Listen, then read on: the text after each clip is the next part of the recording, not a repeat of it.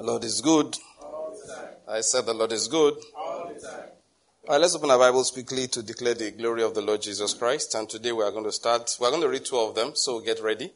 We'll read Psalm 29 to start. It's a prayer and at the same time declaring the glory of the Lord Jesus Christ. And then we'll also read from Colossians chapter 1, Psalm 29.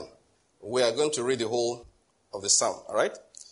Ascribe to the Lord, O sons of the mighty. Ascribe to the Lord glory and strength. Ascribe to the Lord the glory due his name. Worship the Lord in holy array. The voice of the Lord is upon the waters. The God of glory thunders. The Lord is over many waters. The voice of the Lord is powerful. The voice of the Lord is majestic. The voice of the Lord breaks the cedars.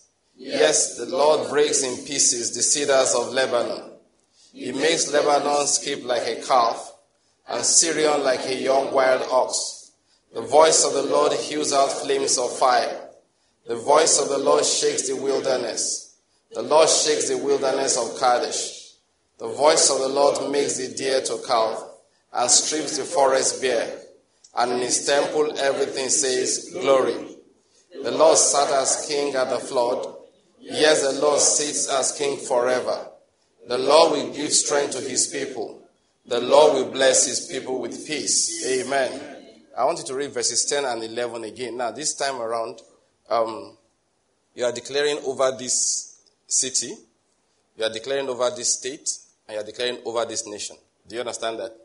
You are declaring over every road in Nigeria, every, over every village, over every town, over every city, over every seat of government, over every political party, over the economy. You are declaring over, most importantly, the church of God in this nation. Now let's take verses 10 and 11 again. One, two, let's go.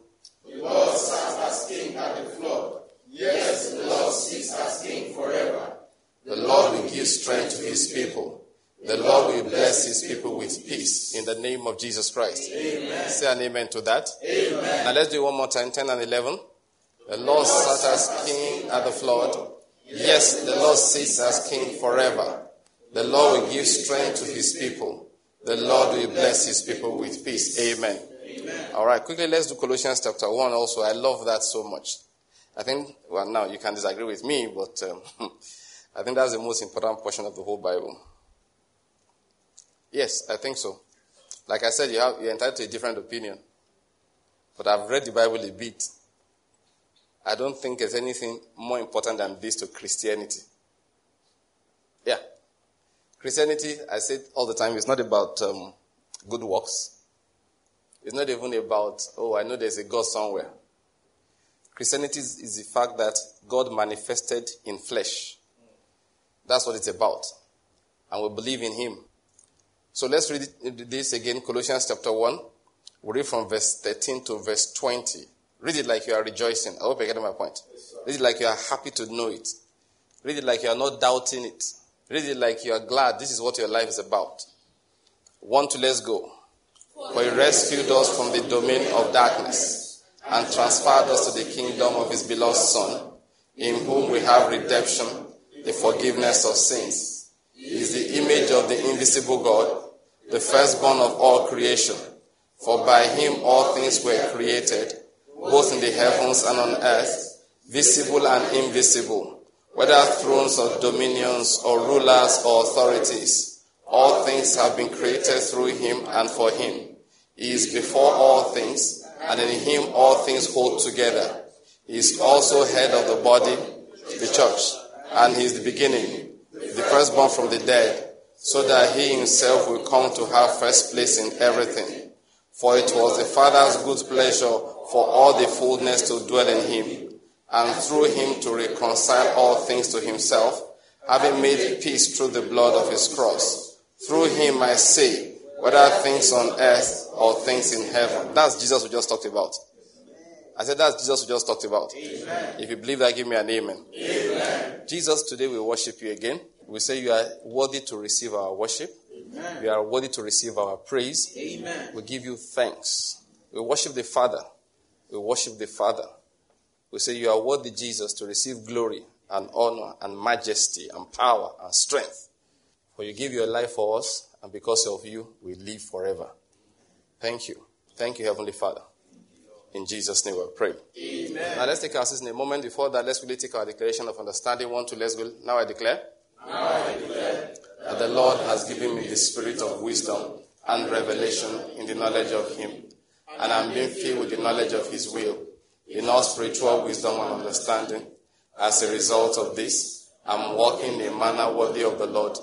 I'm pleasing Him in all respects. I'm bearing fruit in every good work, and I'm increasing in the knowledge of God. Now again, I incline my ears to His word. The word is entering my heart. It is giving me light and direction. It is healing me in every area and it's making me more and more like the Lord Jesus. In the name of Jesus Christ. Amen. Amen. Amen. A word of power is coming to somebody this morning. Amen. Power to heal the sick. Amen. Power to raise the dead. Amen. Power to open blind eyes. Amen. Receive it this morning in Jesus' name. Amen. Now let's take our seats quickly. All right. Again, good morning, everybody. You're so blessed. Do you know that? Yes. Why? Because you left your homes early this morning to come and hear the word of God. That is why I said what I said. And we're going to continue teaching this morning again about the new man and the new world. Our emphasis again is that God's plan is to create a people for himself. And we just want to understand what has been going on all these years. We said at the beginning, God said, Let us make man in our image and after our likeness. And that thing is still going on. He said it, that's his eternal plan for you and me, is to make man in his image and to make man in his likeness. That is God's eternal plan for you and for me. The fact that he said it one time does not mean it has been done. It means a process has begun and that process is still going on. Sometimes we think that after he, that, when he said it, the informed man, just assume it is done. So every other thing is a problem. No. It's a process. The whole thing is a process. I hope you're getting my point. The whole thing is a process. When man was made, Adam was made, that was the first stage. I don't think the fall of man took God by surprise. Do you get my point? He already had a plan. The coming of Jesus was not an emergency measure to solve a critical problem that arose without the architect's knowledge. You understand? He's building and building, then he got somewhere and discovered that the, uh, on the fifth floor, the decking is about to collapse. Suddenly they are not looking for another. No, it's not like that. From the beginning, he knew that, don't worry, when they get to the fifth floor, they are going to have this apparent problem. But because of that, I already redesigned something along the line. So they are going to insert this and insert that, and that problem is going to be corrected. That's how God reasons. I hope you're getting my point. You can't catch him by your problems can't catch him by surprise. God sent you somewhere along the line, there's not a problem. Say, hey, God, did you know this will happen? Do you have any solution? Because he, wait, wait, wait, just wait, don't move. Let me look for something. Let me look for something. It doesn't work like that. It doesn't work like that. Before you get there, he knew all the problems you have along the way. We look at it sometimes. We think he did not know that Adam would misbehave. Of course he did. But that didn't scuttle the process.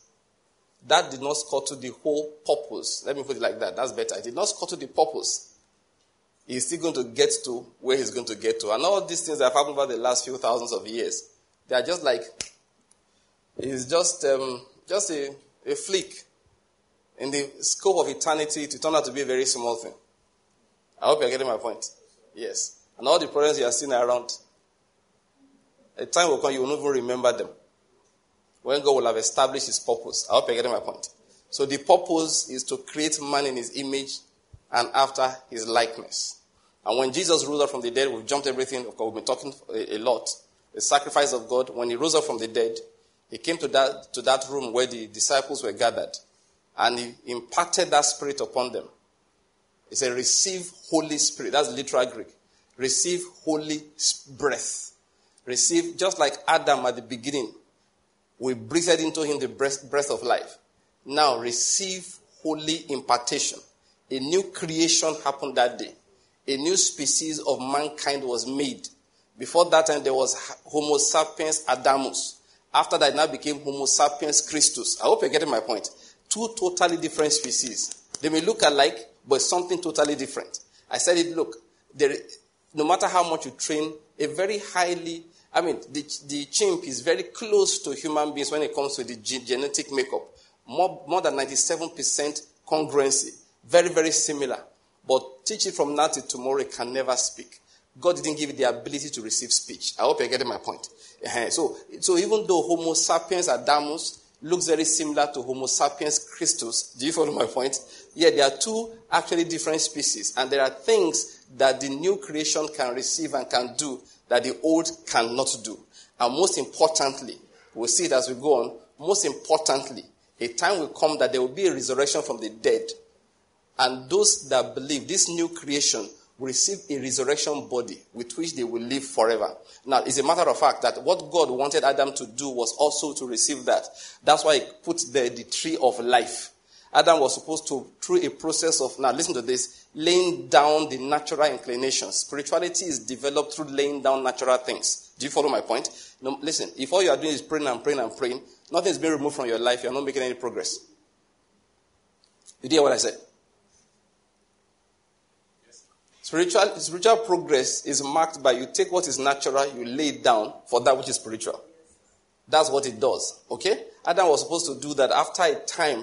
He will reach a particular point. God will now tell him, stretch forth to the tree of life and eat the fruit thereof. He will have eaten. He will have been transformed. And that's it. He will never die again. That's the plan. And that plan is still on course. It has not been scuttled. All right? All right. The Lord is good. So we're talking about that new creation in Christ Jesus. Now, one thing I want to emphasize is the fact that the problem with Christianity, maybe I should start with that. The problem with Christianity is that, I'm quoting somebody now, but I can't remember the person exactly or his exact words, is that the full power of it has not, is rarely tested or rarely engaged by those who claim to believe. Yesterday, you know, I watched things on YouTube, all right? So yesterday I watched one particular man. Now, I won't tell you his name because until then, I thought he was not a Christian. But he used to speak some very conservative principles. All right? I thought he was not a Christian. He's a university professor and then now a public speaker. I didn't know it was a. So yesterday, he, I stumbled on something he said. No, well, the, the headline was what caught my attention a message to the Christian church. So I thought this man was. The impression I had of him was I didn't believe in God. Maybe an atheist or an agnostic, I'm not sure. When I say message to Christian church, I say, okay, let me listen to it. But because I let it to play while I was busy, I didn't hear everything he was saying, and he was giving a speech. So when you are giving a speech and you're not speaking by spiritual inspiration, it's a bit boring, so it's difficult to focus on, all right? But towards the end, he said something which I said, oh, but I was in a hurry. I was rushing somewhere. But I left that screen on that when I come back, I'll play it. I've not had time to go back. This was just yesterday. And the man said something. He said, to the church. He said, Go to bars. Now, listen to this. he said, Go to the bar. Hmm? Where men, young, in fact, his focus was young men. Where young men go to drink. He said, Put a sign that if you want answers to life about this, call this number. Give them direction to your church. I don't know whether you're getting it. Yes, he said, Put a sign outside, a billboard, and tell people that if you want answers to life, if you want this, and, said, and speak about what you know with confidence. He now said, Stop trying to save the planet. The souls of men need salvation. Ah. You know, I was shocked. Oh, I thought that guy was not a Christian. I just knew he used to do conservative values. But the impression I was given was this guy doesn't believe in God. I'm not saying he does, but what he was trying to say is that if you guys say you are the church and you have answer, answers to the questions of the souls of men, he said, Why are you joining those who are feeding the poor and trying to save the planet? Now, this is where I'm going. Why did I remember him? I've heard different preachers say it, and I believe it as I'm quoting it. That the problem with Christianity, let's put it like this the Christians are not serious. They don't focus on Christianity. They focus on, no, the world will be trying to give them things to do. Eh? You are not helping the poor. So you see us, we go and buy bread, begin to the poor, and they'll be filming us with camera. Why? You want to show that we are helping the poor. You see us get involved in corporate social responsibility. As if it's our primary assignment. Now, this man is not a churchman. I doubt that he's a Christian. But he has looked at the problems of mankind. He's a psychologist. All right, that's his profession. He's a professor of psychology. He has looked at the questions of mankind and he said, Look, guys, all of us can't be trying to save the planet. Some of you try and save the souls of men. What am I saying? Many times Christians are not focused on their primary assignment in life. That's one. Number two, even in their own personal lives, they are not focused on the power. Please open your Bibles quickly. Ephesians chapter 1. Quickly. Ephesians chapter 1. I want to read a prayer that Paul prayed. A very well known prayer. It was drummed into us as young men when we were studying the word of faith. It's one of the greatest lessons we learned from there. Lessons which we must never forget. Paul was praying for the church in Ephesus. And this letter was for, the, for all the churches, actually. We'll start from verse 15. For this reason, I too, he was saying some things before, but is the prayer we want to look at. So that's why we're taking from the middle of that thought. For this reason, I too, having heard of the faith in the Lord Jesus which exists among you, and your love for all the saints. For this reason, I do not cease giving thanks for you, having, he said, why making mention of you in my prayers? What am I praying for? That the God of our Lord Jesus Christ, the Father of glory, may give to you a spirit of wisdom and of revelation in the knowledge of Him. I pray that the eyes of your heart or the eyes of your understanding may be enlightened so that you will know. Now, please follow this. What does He want you to know? I pray that your eyes of the eyes of your heart will be enlightened so that you will know what is the hope of His calling. That calling is Christ likeness. Please, the word calling in scripture, be very careful when you are using the New Testament. The primary calling for every believer is a call to become like Christ Jesus. It's not a call, are you an apostle? Are you a prophet? Are you an evangelist? Are you a teacher? Are you a pastor? That's not what it calls calling most times. It's a called as saints. That sainthood is a primary calling. And it's something you have been called to come and accomplish. Something you have been called to come and perfect. Something you have been called to come and walk in until you attain perfection therein. Bear that in mind.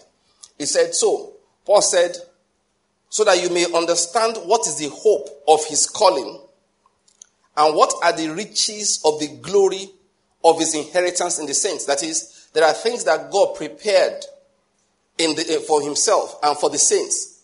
The glories thereof. Please, let me, I need to quickly um, flip to a, a, simpler translation as I'm going on to be able to explain some of these things.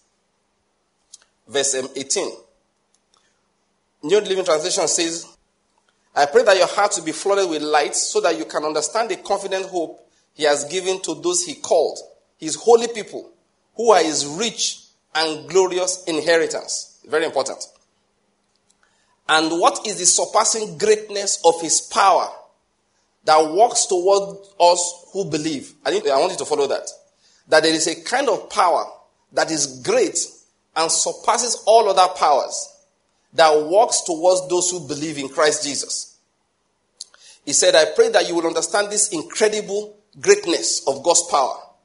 He said, This is the same mighty power that raised Christ from the dead and seated him in the place of honor at God's right hand in the heavenly realms. Now he is far above any ruler or authority or power or leader or anything else. Not only in this world, but also in the world to come. Please, let me stop reading here. Now, what, why I read this is for us to understand something that we need to understand that the life God has called Christians to is not the same old life. And there's something about faith, things of faith. Please follow this. If you don't know it, it doesn't benefit you. Let me go over it again. In matters of faith, if you don't know it, it does not benefit you. Is the reason why God, one of the assignments of prophets, all right? That's one of the assignments of prophets is to show people what God wants to do so that God's power can be released in that area. Now, when prophets have spoken, now teachers arise and they start breaking it down and try, they start emphasizing it. That's why the foundation of the church is apostles and prophets. They have to bring those things down, Everything you read in scripture here is prophetic. When I say prophetic, it's not predictive. There's a difference between predictive and prophetic. Predictive is I've added 2 plus 2 is equal to 4. Are you getting my point? Prophetic is that 4 is desired. You need to bring 2, you need to bring 2. I don't know whether you're getting my point. So that if you don't bring 2, 4 will never come. But the desire is 4. So prophetic gives you the plan, but does not guarantee the fulfillment. People don't realize that. Prophetic gives you the terms and conditions that need to be fulfilled for the plan to be fulfilled. Do you get my point? So prophetic is like an architectural drawing. It gives it to you. These are the different layers. The architects draw, they draw and draw, they draw the foundation, draw this, draw the electricals at the end, draw the roof, different drawings. If you take the foundation and run with it. Now, this is what a prophet will do. Okay? He can give you the picture of the final building, three dimensional, keeps it there. Do you follow? That's what he does. Then the teacher comes, looks at the building, and says, Listen, this building, hmm? No, those who don't understand the prophetic, they say this building is coming to pass. Hey, this building is coming to pass. there's a building coming. A thousand years will pass, the building has not come. Then the, the apostle, apostles go around declaring those words. Prepare, there's a building to come. They take the prophetic word from place to place so that everybody can start getting ready. Then you now see teachers who come along the line and start saying that sometimes you wonder whether they know there's a building. I hope I get my point. But you know, people like building. Oh, the building is coming. The building is coming. Let's begin to pray. Building, building. Teacher comes in the morning, doesn't say anything about the building. Five keys to foundation lane. Do you get my point? You dig in a straight line. You dig six feet. You pour concrete. You lay blocks. You pack granite. And it keeps teaching and teaching and teaching. Some people are looking at building alone. They don't learn how to lay foundations. A thousand years will pass. And there will be no building. But if only they will have paid attention to the step by step instruction of the word, along the line, a prophet can come also. Take, pull out the drawing of the foundation and say, That which the pre- teacher has been telling you, this is what you will do with it. Then we start laying foundations. Repentance from dead works. Do you get my point? We start laying foundations. Baptisms. Laying on of hands. We start putting those things in place. We know how to put our lives in order. And many times people, because there's no building I've ever seen you see the 3D and you see the foundation. Okay, we're in a particular big plaza here. Have you ever seen the foundation? Once you see the foundation, there's a problem. You're not supposed to see the foundation. And so when you see a prophetic declaration like that sometimes, you don't also see the foundation. But without the foundation, it will never be built. That is the difference between the prophetic and the predictive. The prophetic calls for responsibility. He tells you if you don't do your part, that building will be a photo for 5,000 years. The time will come, some people will say that, eh, now so they tell us now, nothing will happen. God said, no, something is happening, but it will not be accomplished in your generation wide Irresponsibility. Do you get my point? It's very important we get these things. So, when God has a plan, he gives us, you know, see, the work with God, I found out, is cool. You have to be a student. You have to be careful to learn. You have to be patient. You have to walk with Him step by step. There's no hurry. You can't harass Him that by next, before you are 30, you must be a millionaire. It does not exist. That's not Christian preaching. That's a joke. It's motivational preaching that missed its way into church.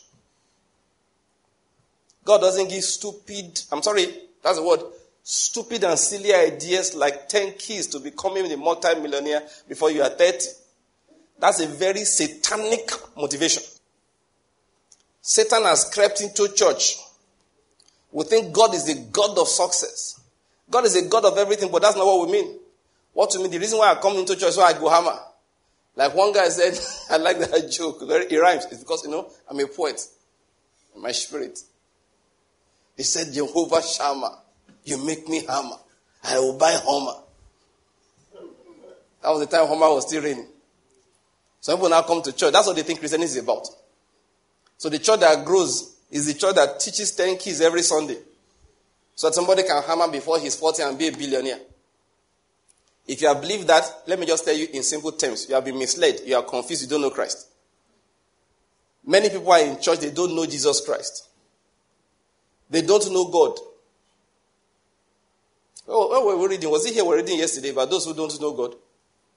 I was talking about those in church. I think that revelation we're reading. Many people in church, they don't know God. They are confused. They came to church to come and look for the key to breakthrough. What am I trying to say? You can't harass God. There's no hurry about Him. You can't. Christianity is a, is a school of discipleship. You just are learning from Jesus Christ daily. Why am I saying so? Because he brings those plans. If you've ever, you should talk to an architect one day and show, you see, one simple building like this, if you did number of drawings they have on it, they have drawings of what it will look like from the side here. From, they have the 3D, which you just, what it will look like when it is finished. But that is the simple part. Because there's a drawing for the foundation.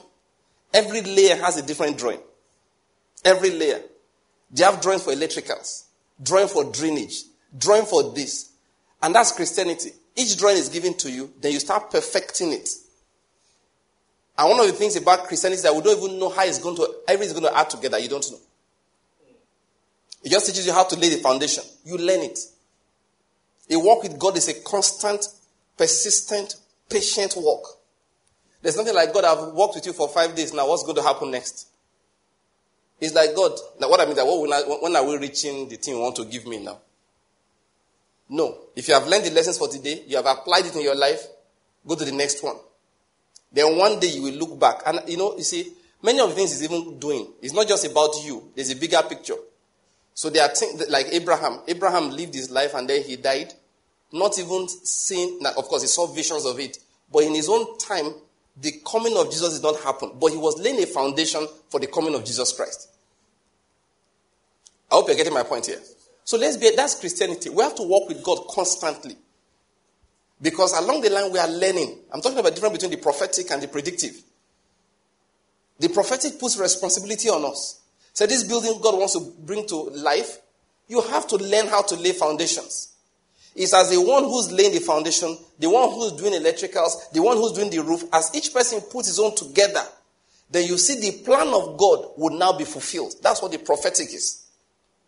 That is why it's a false prophet. You know, I say this all the time. And you know why I keep saying it? I want everybody to believe it. It's true. It's a false prophet that does not put responsibility upon you, but points accusing fingers around you. Every, go and read it. When Jesus showed up to correct the church, that was a prophetic anointing in Revelation. He told them things that were, most of the things he said were the things they were doing wrong. He said, look, I don't have much to tell you. You are doing okay. A few of them. But most, most of them, this is wrong, this is wrong. Correct this, correct this. Otherwise, that's the prophetic ministry. Most of the prophets of the old, uh, the, under the old order, all them um, from Samuel, who was also a judge and a priest. But let's come down to the Isaiah, Jeremiah, Ezekiel. Uh, let's leave Daniel, who, because the Jews did not see Daniel as a prophet, okay? But Daniel was not one of the prophets under the, uh, the, the, the, what you call the Jewish uh, uh, canon, all right? He's one of the writings. So let's jump Daniel for a moment. But all them is Zephaniah, Zechariah, Haggai, all the way to Malachi, okay? All of them, Jonah. Go and check it. They always brought correction. Two things they brought, but most of it was correction. The other one is hope. They brought correction, then they brought what? Hope. But most of the time is correction. Don't do this. This is the result of this. This is where you are going to go. You are suffering because of this. You need to repent. You need to be reconciled. Seek the Lord while he may be found. Call upon him while he's near. Let the wicked forsake his way. Let the unrighteous man forsake his thoughts. You hear Isaiah say that again and again. That is the job of a prophet. The ones that see visions and tell you that there are people who don't like you, they are false. There are plenty. They are the common one around here now. But I tell you, by the Spirit of God, they are all false prophets. The ones that decipher who is against you is a false prophet. I don't care. It may be the bishop of your denomination. There's one very handsome one I used to see those days on TV. I think he's still there. And there's a way I judge people. This guy, very, you know, when you are handsome, it's very difficult to realize your faults. You know? It's true now. It's, if you're a handsome guy and you wear fine suits, that's the number one way to hide the fact that you're a false prophet. Now, let me just tell you how to do false prophecy. Now, well, not, not so you could do it, but so you can identify them. Number one, be handsome. Have a nice haircut. All right? Wear a nice suit. Don't go and be wearing robe. Wear a nice suit. Do you follow? Are you taking notes? then go and buy the book of a genuine prophet or pastor, teacher. Hmm? Memorize it. If you do these things, then people will be following you first, thinking you are real. And you must understand what the Bible calls impostors. The real Greek is that they are enchanters and diviners. So you go and go to a shrine and go and learn some juju. There's one guy in Enugu who does that. It fits everything I've told you. He has even grown a beard in recent times. It's all over town. That's exactly what he has done. Handsome young man, wears fine suits, and he has learned enchantment. And people are following him. And then they specialize. So this guy used to watch on TV. One day, say he was ministering to people. He will call somebody. He said, You, you will come. Say you're a rising star in your, in your family. But there are people who don't like you. Your uncle does not want you to succeed. Your auntie is a witch. Your cousin is a wizard. They are all against you. But today it is over. It is over. It is over. It is over. Then you will fall down under one stupid power. If you not fall down, the guy go clear you, go push you over. You go, go you are going down. You are going down. you are going down. And it was going one, one. There was one he did that I laughed. I had a good laugh. I said, you know, when people are doing drama, please, people, if you are listening to this, when there's, maybe you are from, uh, you are from America and they don't do foolish things like this there, please don't be angry with us. This is Nigeria. It's, we have spread it all over Africa. So I need to educate people so that they will be, they will be informed and they will be protected from such people. They are all over the place. So this particular day was giving a word. I had a good laugh. What's that guy's name now? What's that girl's name? He called one guy. He was supposed to travel. Kiniko, Kiniko. He, he, after doing his divination on the guy, he now said, You are here with your fiancée. He said, Yes. Where is she? They called her. Assuming her name is, uh, give me a name. An English name. Oh. Somebody say Laura. What kind of name is that? Those are very high tech names. I want normal, common English names. Like Angela, thank you. Not names I have to twist my tongue to pronounce. Okay, let's look for a name from the Bible. What's the name of that? Uh, Martha, thank you. He said, Call me Martha. So, so he said, Martha, Martha, come. Martha too came. He said, So you're supposed to travel. Anytime you want to make progress, something will go wrong. He said, Yes, yes, man of God. Yes, man of God. Then he turned and said, But Martha, why? you sure it's Martha, why? He said, This your this your girlfriend or fiancé? Took to her pastor. He said, Yes. Took to this one. She brought money to help you.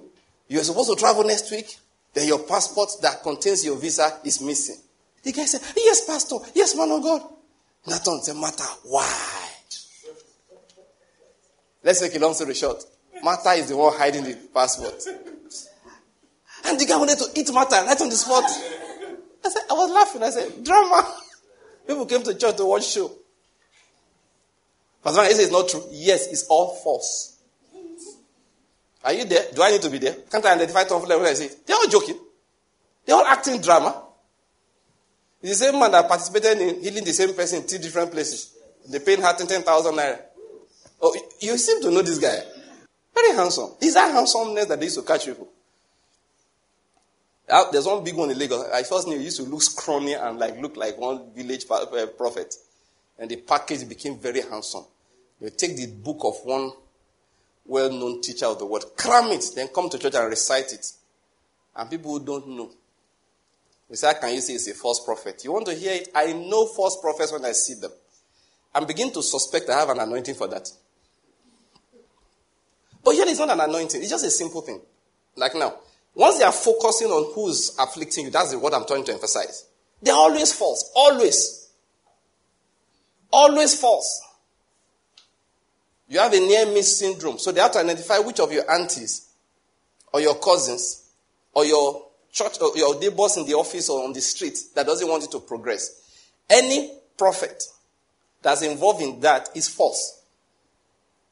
I'm not joking about it, I'm not missing words.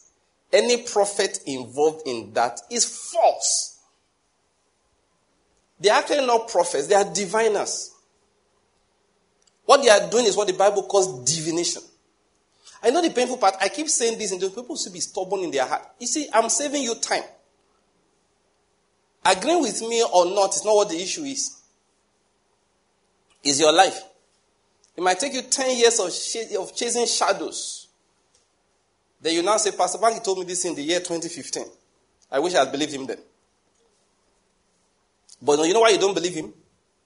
Or why you did not, or you don't want to believe him now?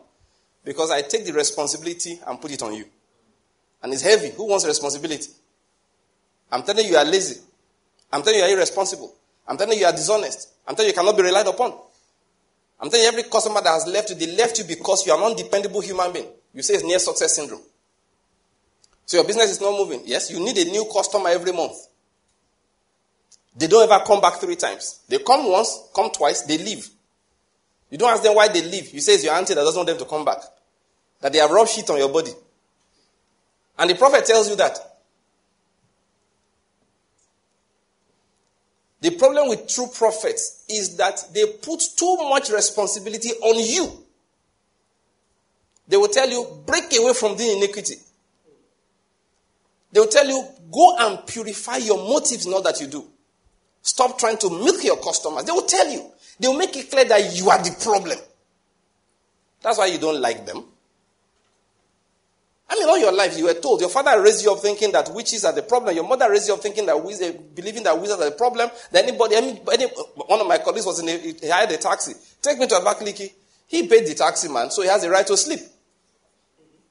Except that he was woken up with a jolt as the car ran off the road and was bouncing on rough ground, uh, stems of trees, roots of trees sticking out of the ground, and it was bouncing all of that. That was when he woke up.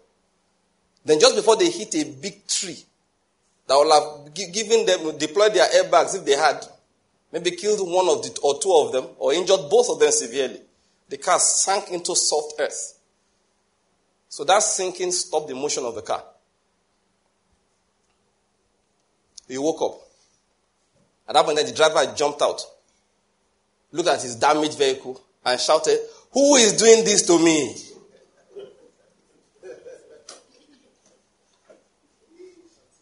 He said, I wanted to kill him. That's what he told me. He said, I wanted to kill him. He said it was so obvious. It was so clear. This guy does not sleep. In trying to make ends meet, he was working morning, day, and night. My wife used to have a driver. One day I wanted to go to Nsukka. So I said, Well, the driver is not doing much today. Can he come and drive me? She said, No problem. I was with my son, sat at the back. My son sat on the side with me. I was going on the road. Good enough, I didn't have too much trust in that human being. So I was, you know, I was reading. Okay, now I look, the bush suddenly get closer to me.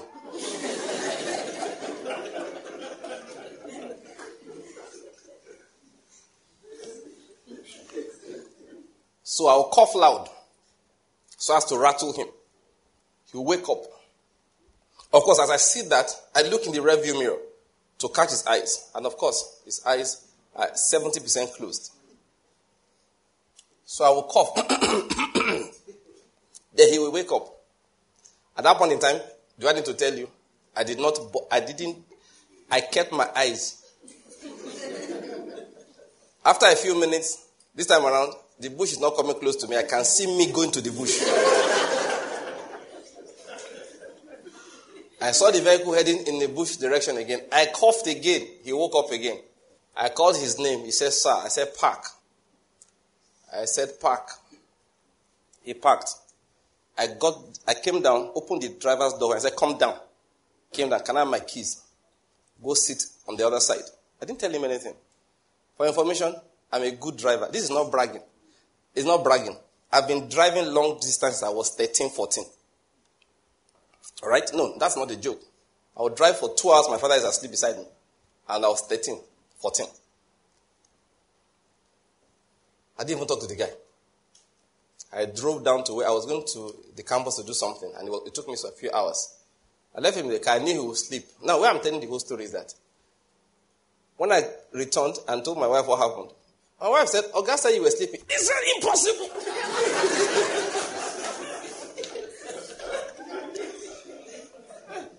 They're impossible. How can he sleep? He has never slept while driving all his life. So my wife said, So why did Oga collect the car? He said, I was not going fast enough. That's what the man said to my wife. He said, Oga said I was not fast enough that he's in a hurry. And my wife told me that next day he came to work. And my wife beside me, I said, I call his name Mr. So so. He said, Sir. I said, You are telling you told my wife that you were not sleeping yesterday. Because of course couldn't talk in front of me. I said everything that happened in front of him while my wife was listening. You know what he said? It is well. he said it is well. The, such a person will go and say, So, oh, that guy, won, after my wife fired him, she had to fire me, of course. Of course. Later, I he said he has opened the church.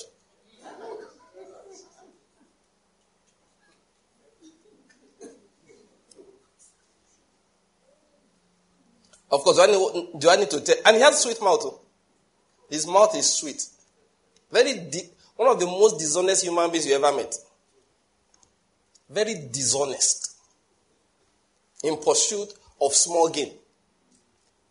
Is the church still there? Do you know? That church can't last. It's too dishonest for that church to last. Even for a false prophet,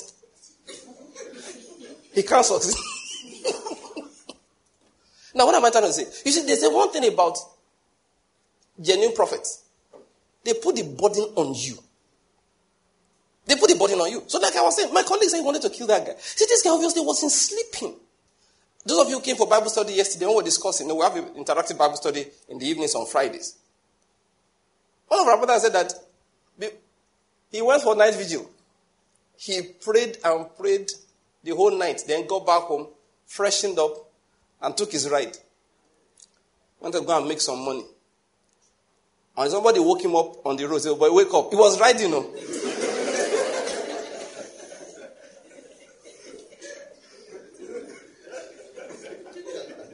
then he read for us here Psalm 127 that he's going to rise up early. Please, who has that thing in Living Bible? How did you read it again? Living Bible, not New Living, New Living Bible. Please read it for me. Apostle, you have it there? He read it for us yesterday. Go ahead. It is senseless for you to walk so hard from early morning until late at night, fearing you will starve to death. Exactly. He said it is senseless for you to work so hard from early morning to late at night, fearing you will starve to death. He said that was why, he said it was fear of starvation that made him. Instead of sleeping, he said that day he had to pray that God, please help me get back home. So he was riding his uh, tricycle, his keke, he was riding it back. He said, go to Kenyatta, he fell asleep again. he was just praying to God, I beg. I won't do it again. Help me get back home. You know, some people actually think that because prayer you pray the whole night, God will not give an anointing of staying awake. No. God will say, now that I've prayed the whole night, go and sleep the whole day. But first prophet will say, ah, you were driving yesterday. He said, yes, yes, Papa, yes, yes, yes, man of God. He said, he began to fall asleep. Yes, ah, yes, daddy, yes, daddy, yes, daddy. He said, the witches were blowing on your eyes. They were blowing. Is your wife here? Say, yes, yes, my wife is here. You call your wife out. He said, Madam, why?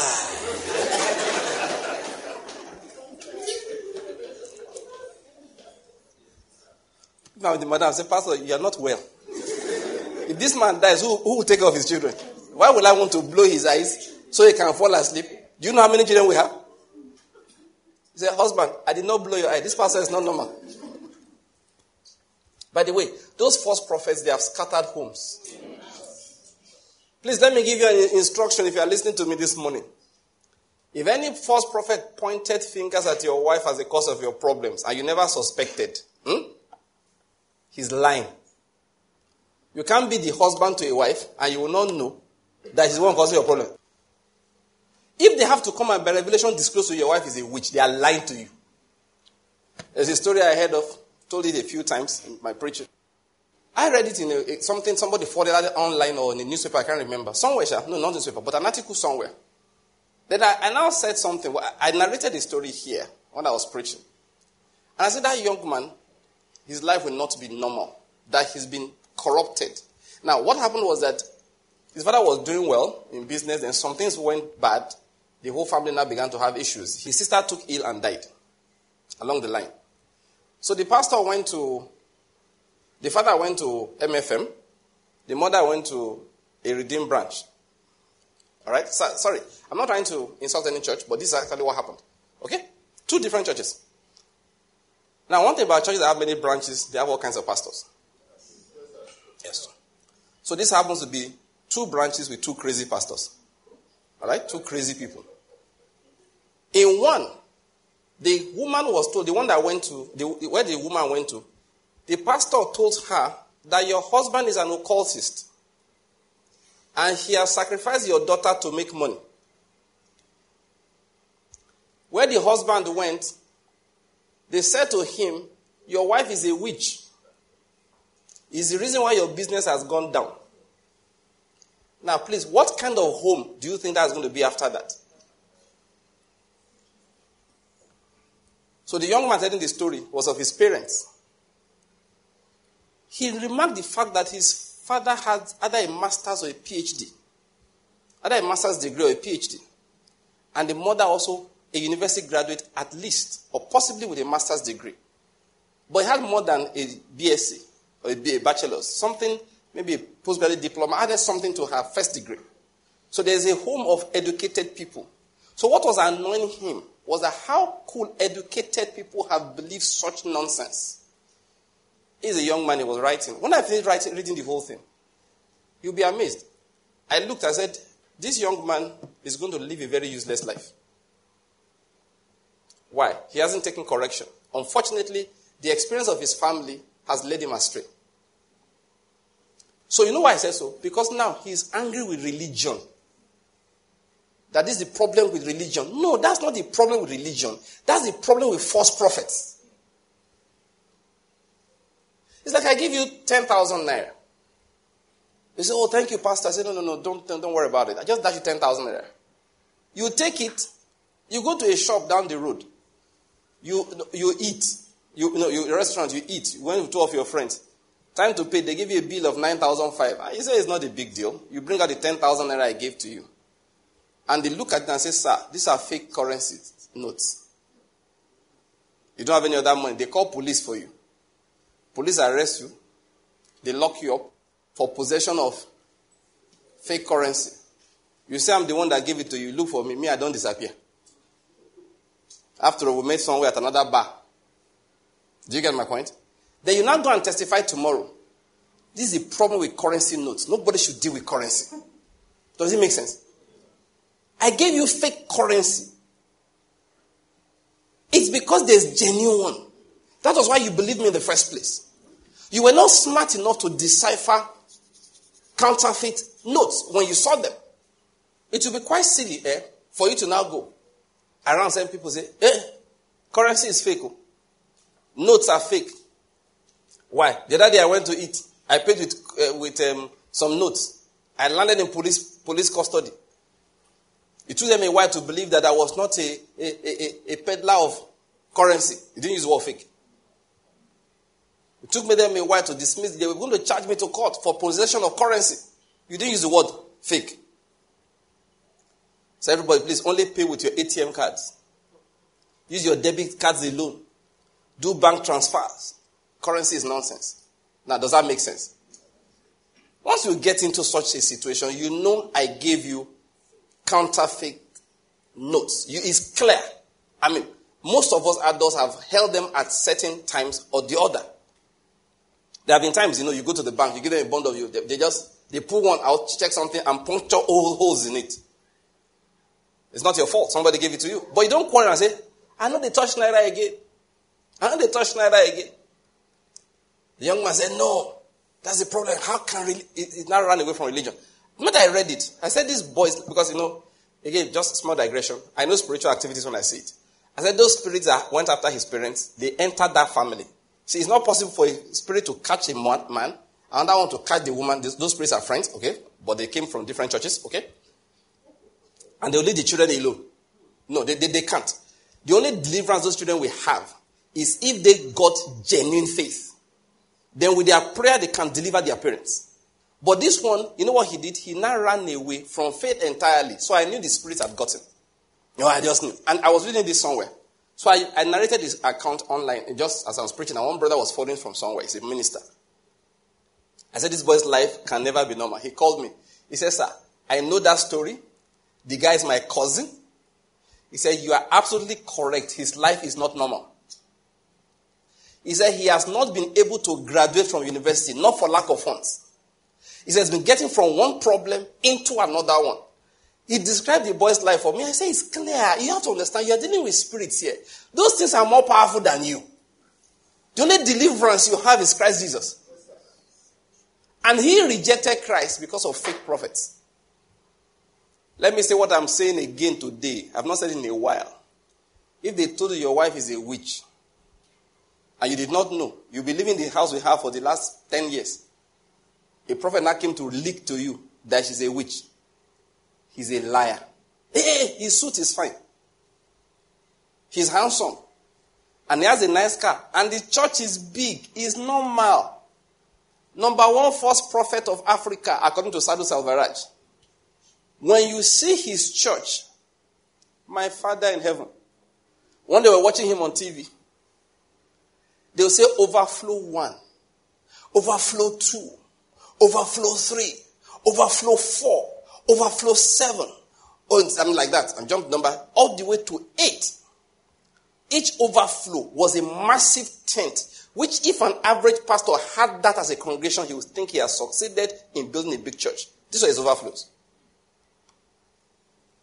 he could gather a hundred thousand people in one service. Also, a young man, handsome guy, drives a Bentley. And he could prophesy. He can prophesy. And as he's prophesying, they're always healing him. Next point you bear in mind: any man they are healing as he's prophesying is a false prophet. Uh, you know, I don't. Today, let's let's uh, uh, let's explain these things. Any person they are hailing as he's prophesying is a false prophet. I don't care. Now, don't forget, they usually are handsome. There's one in Owerri. Why anybody will follow that guy, it shows how idiotic human beings are. Because he opens his mouth, he doesn't even, he can't even pretend to be genuine. He talks rubbish from the beginning to the end. Yet, if you see the congregation, again, very handsome man, handsome guy with fine suits, flies a private jet. I need to say this to deliver people. People have written me before. That How can I say a prophet is false? Now let me just tell you. If you write me like that, eh, that how is, didn't Jesus say that that's how it will happen? They will multiply. Opening your mouth and talking. On, somebody they've never read the Bible. They think you are like them. Please stop that nonsense. I don't even have time for such people. People have been afflicted by false prophecies, by fake prophets. They've messed their lives, messed their families. That young man I'm telling you about, the whole family was scattered. The whole the family was scattered because they went to one church. The pastor said your wife is a witch. The husband went to another. Uh, the woman went to another church. They say your husband is an occultist and he has sacrificed your daughter for money. The, the sad side is that the man that sacrificed his daughter for money was as poor as could be. So that juju did not work apparently. And the woman ran away, maybe with the rest of the children, lest the man donate them. Eh, do you follow my point? And people will be believing it. If you're a true believer, no witch has power over you. What did I say? No witch has power. If you're a true believer, add that one. Uh-huh. That's what I said. Some people now go and say, I said, Pastor Banky said that uh, there are no witches. Is so. I'm talking to Christians. Number one, most of people they call witches are not witches. They are confused people who are struggling too. One day I was on radio speaking. I spoke like this. One man called him. He said, Hey, some mother in laws are witches. I said, Some sons in laws are wizards. Why is that the mother in laws are the problem? You, you, that they are mother in law. You are a son in law to somebody. You are a wicked soul. Why won't your mother in law be a witch? Three Christmases in a row, you never sent her a gift.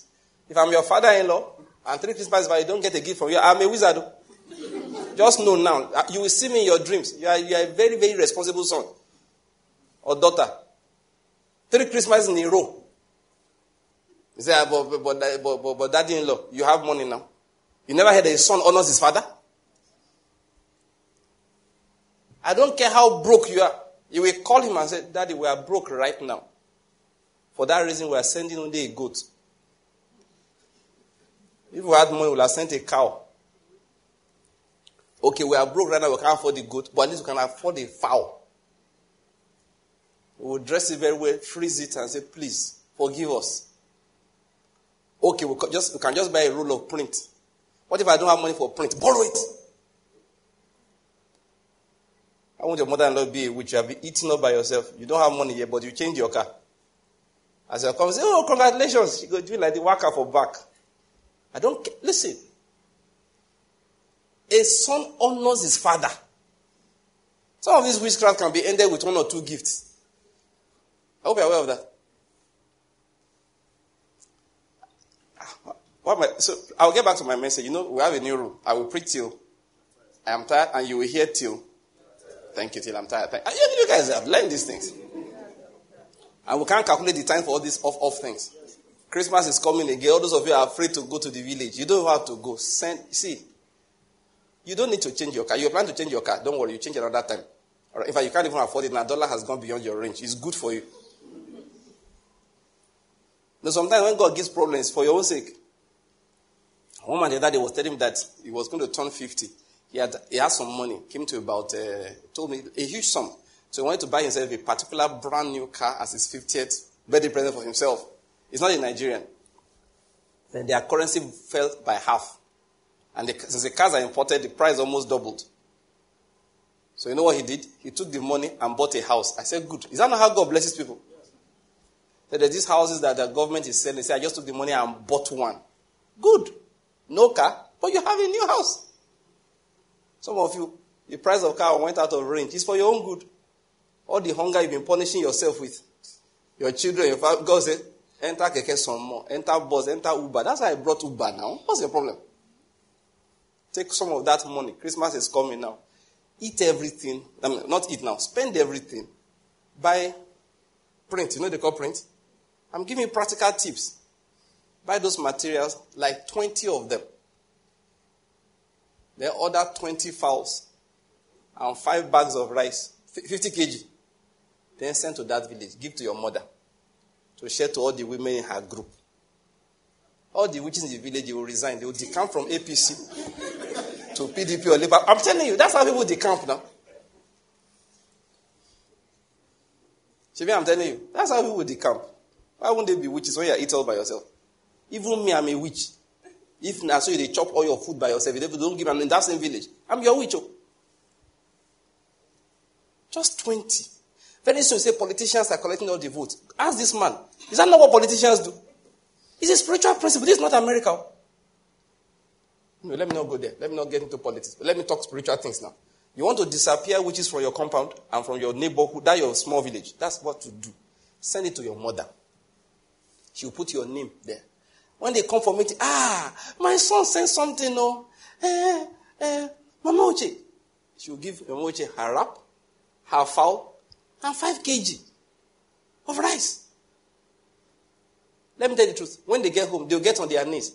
Father, in the name of Jesus, wherever Emeka is, promotion, progress. In Jesus. He said that if you give your food, they'll carry it to shrine. If you give, some of them will carry it to shrine, some will carry it to church. And the church ones are more powerful than the shrine ones. What's your problem? Why are you afraid of the shrine? I've been telling you how to kill witches. This is how to kill. This is the annual witch killing conference I'm telling you now. Some people now gather in large churches because they are doing annual witch killing conference. All the witches in your life this year, they will die. God does not want witches to perish. I'm telling you how to activate repentance. Some of these witches, eh, 2,000 naira, they will, they will decamp. You're not buying their vote. You're just trying to tell them you love them, you care for them. And listen, they were never witches. What we were seen as witchcraft was their evil, it was their anger against you, which is just because you're very selfish.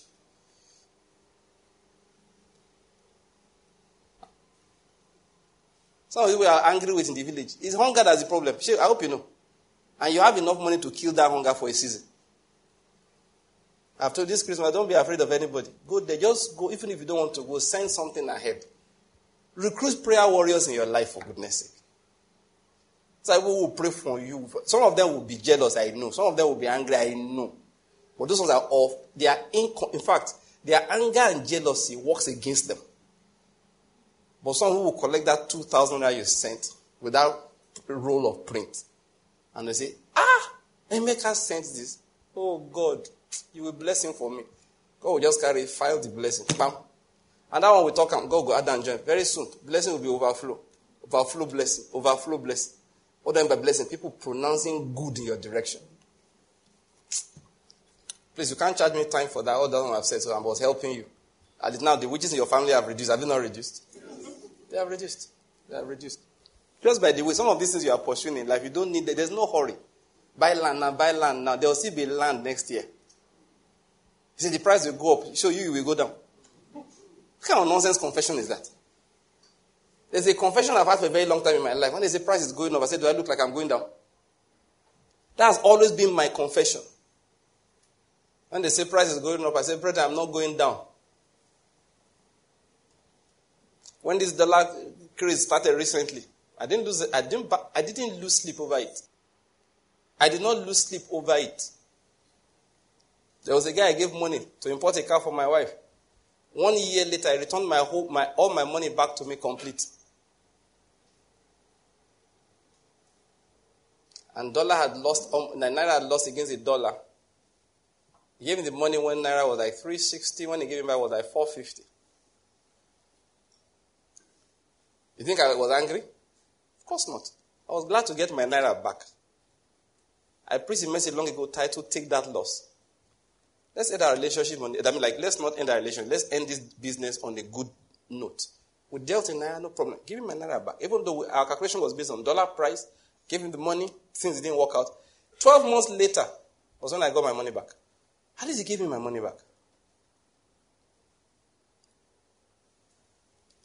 By the time I finally bought the car, I paid twice the price for a much better car.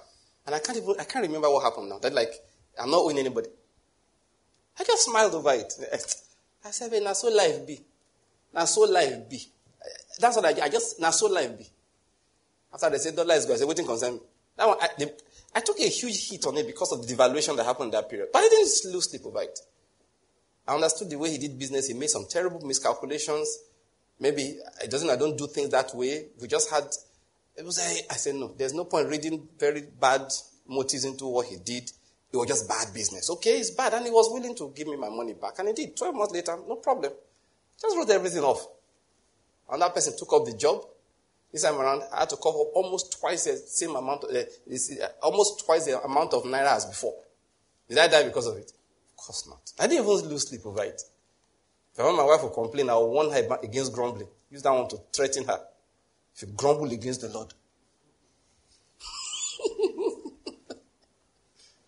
At the end of the day, God gave her a better car, far better. Far, that is far better, not to be compared. The Lord is good. What am I going to say? All this worry is not necessary. It's not necessary. The money you have been saving up, I'm telling you, this Christmas you will spend it.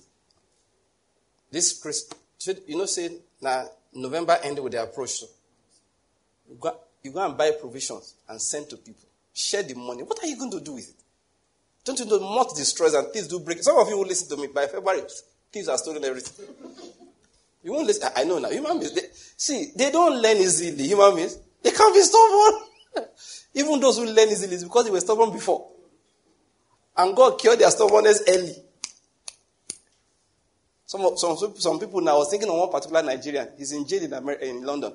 I said, when he comes back, if he hid money somewhere where nobody can reach, I'm feeling sorry for him. You know, there's a way you hide money, eh? The key is with you. Nobody can even find their way. Even headsmen can't find their way into the place you bury that.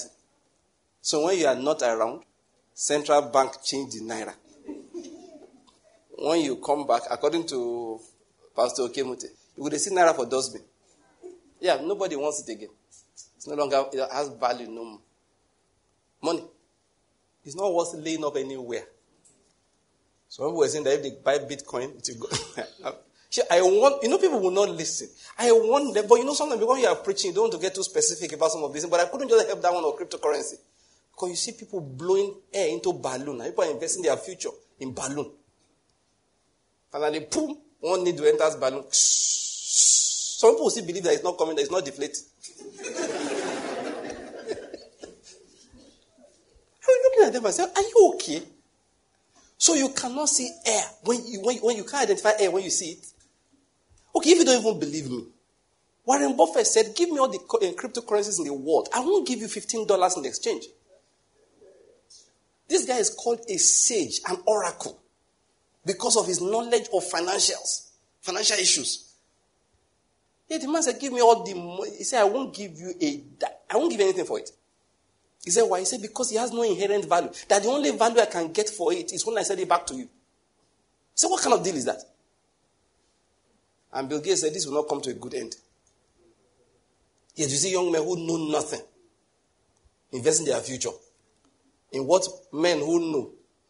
It, because somebody said that he went from $200 to $20,000. Then from there went to $6,000. I said, Don't you know that's how they bait people to lose their future? I went to preach like that a few months ago in one church. I came one guy came and met me. Said, God bless you, sir. He said, I lost 10 million. I look at it. You have seen 10 million before. That is, if you see the guy, small guy, at his age, I couldn't even write 10 million complete. he, this guy said he lost it. When you see what young boys are losing sometimes, you look at yourself and say, God, thank God this world is not my home. Because like this guy, you said, he said he lost 10 million naira of other people's money mostly. Oh, yes. And people just, I said, Imams are just looking at that, just shake my head. Let me tell you the truth. Eh? When you see trouble, dig more into Christ. Anytime I hear of a hell, I say there's kidnapping, I go and pray some more. When the dollar is going, I go and pray some more. That's what you do. You pray. You pray. Say, Lord, see, they say there's trouble. One will travel. Father God, I want to ask you, protect us in our going out and our coming as you have promised. The Lord is, is, the, is keeper. The Lord is thy shade at your right hand. The sun will not smite you by day, the moon by night. The Lord, no, you just quote that scripture, Psalm 121. You dig more. If you were doing it once in six weeks before, now you do it one every day. Dig more into the word for protection. That's how you handle it. Oh, how did I get into all of that? Like I said, you can't charge me for that. Let me get back to my message. I know where I began. He's talking about the ministry of prophets. Remember that? Yes. How false prophets remove responsibility from you and place somewhere else. Let's get back to the real prophets. Real prophets put the responsibility on you. They say, you, you know, you are the one that has a problem, not your neighbor. You are the one that has a problem, not somebody else. Obey God and it will be well with you. That's what real prophets say to you. So, I know where I began all of that. So when God has a plan, that was a statement I made, if you remember. That if you don't know about it, it doesn't do you what? Good. Because the plan of God must be activated. So that's why Paul said, I'm fulfilling in my body that which is lacking in the sacrifice of Jesus Christ. And it's not as if Jesus did not die enough for the people or, you know, as a Lamb of God. It's just that if he did and they don't know about it, it doesn't do them any good. So Paul said, I have an assignment to go around announcing what is the hope of that sacrifice. What did God accomplish through it? So he says, For the people I have preached to, I pray for them that God will open their eyes He will open their understanding so that they will know the hope of his calling and what are the riches of the glory of his inheritance in the saints. That is, God's inheritance, the lost portion is his people. And the Israel of God is the allotment of his inheritance. That is what God calls his own on this earth is his people. So anything that's happening on the earth, judge it in relationship with or in relation to how it's affecting the people of God, how it is purifying them, how it is blessing them. So if you see crisis upon our land in Nigeria, say, what is the church preaching? What is the church doing? How come there is trouble upon the land? How come there is no peace to him that goes out or him that comes in? And when prosperity comes upon the land, you say, Lord, what is the purpose? You know, I believe that some years ago, God poured abundance of prosperity into this land, but we misused, misused it and we have not been corrected to a large extent. We have not been corrected. And that scares me because if you are not corrected, you will do it again and the problem will be amplified next time. Do you get my point? Because I believe very strongly this crisis will come to an end very shortly, beginning from next year. I have reasons for believing it, and I've heard prophetic words about it, all right? And they're giving accurate timelines. But then what will happen is that if you misuse the peace and the prosperity that he's bringing, ha, trouble will come back again. So the church has to be educated, the church has to be taught, the church has to be, you know, corrected, so that when God blesses the land, you know that it is God is careful concerning the, his inheritance. The lost portion is his people. Israel, the Israel of God is the allotment of his inheritance. That is, what God is looking for in this land, okay, are the people he calls his own. So interpret everything like that. Interpret everything. If you see trouble, interpret that God is purifying his people. If you see prosperity, interpret that God has an assignment for the people and is granting them peace. Bear that in mind. So, this is where we are going. Or what I'm trying to explain. So the problem, I was saying, is that we don't have enough focus on this power that work towards us who believe. That's in verse uh, 19 there. He said there is a surpassing greatness of power that works toward those who believe. The problem we have is that we don't focus on it as plan trying to make. We don't activate it. That power is not made real in our lives. The world every day presents something else to us to distract us from the power of God. There's a scripture that I, I, I tried to explain here a number of times. Let's quickly go back to the book of Luke. Jesus was t- talking about um, the shrewd um, manager. Do you remember him? Yes. In Luke chapter 16. Because of time, I won't read everything, but you remember there was this manager that was unfaithful and he squandered his master's possessions, so he was going to get fired. So after the owner of the business warned him, the manager said to himself in verse 3, What shall I do since my master is taking the management away from me? I don't have much else to do. So he planned in verse 5 and summoned his master's debtors and began to renegotiate their debts with them so that they would owe him favors. Then in verse 8, the confusion starts. That is in our understanding. And his master praised the unrighteous manager because he had acted shrewdly.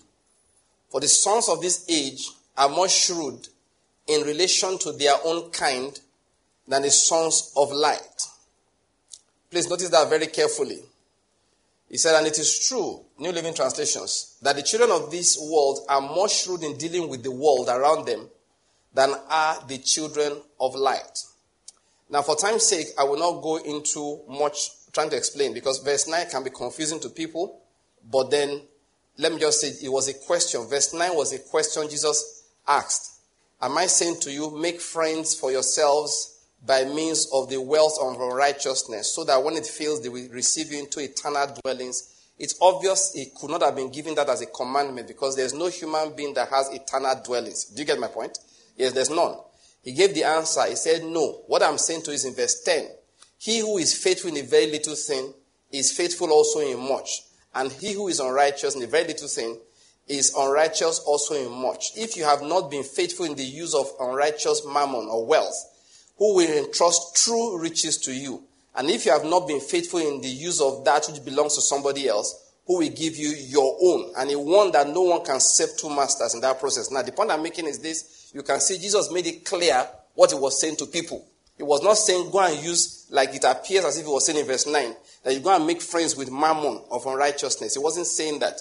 He was saying that's not what I'm saying. That's the common interpretation. But let's get to the main thing I want to teach. He said, the sons of this age, verse 8, are more shrewd. That is, they are more diligent in applying their own principles to life. Do you get my point? That's where the problem is, and that's what I want to, I want to emphasize. The, the problem with Christianity is this lack of diligence in the matters of their own. The sons of this age, you know, something happened, you know, my class will know, because I told you about my class with, G's and chat and all of that. So politics is the main. I've begged them, please ban politics now so we can talk something else. He said, no. If we ban politics, they will talk football. I said, football at least is more. Anyway, politics is always there. So somebody posted, I won't tell you which party. Somebody posted the picture of somebody who could have been the flag bearer, the presidential flag bearer of a particular party. He said, you, you guys, you said this party had this kind of human being. They now give us this kind of person. So some of us said that you guys don't get it. The party, this is the best candidate. I said, best candidate for what? To plan the economy? Yes, we agree. To plan um, um, infrastructure development? I said, we agree. But the other, some of us now say, but do you think the party cares, about that first? What's the first thing they care about? Winning. Winning. Because if you don't win, you can't plan the economy. They won't give you that power. If you don't win, you can't develop any infrastructure. I said, so the way the parties reason, some of you said, but this is a better candidate to you. I told my class, I said, to you, this is a better candidate. But they will weigh who will win this election overall. Who has the clout to go from the north to the south, from the east to the west, and gather us enough votes in 20, uh, in two thirds, get 25% in two thirds of the states. Your smart guy may not be able to do it. The, democracy is a very useless thing. I hope you know. Yeah, very, very useless. Very, very. Uh, look, democracy is useless. Have you ever voted on which pilot to fly? But you want to vote on who will be your governor? You have ever voted who is doctor will take care of you? Let's, let's not talk democracy, but I want to bring out something. So I was saying, we're discussing, look, guys, leave this, the things you are worried about, it's not what the decision makers are worried about. I told them, I said, listen, do you think Joe Biden was the best person in Democratic Party to run America? I said, no. But they had to put somebody who could gather enough votes to defeat Donald Trump. Now, please, I'm not trying to talk politics here. I want to show you the dedication that the world has to its affairs. I never forgot what Tambuwal said He was speaking to the, the, some PDP people.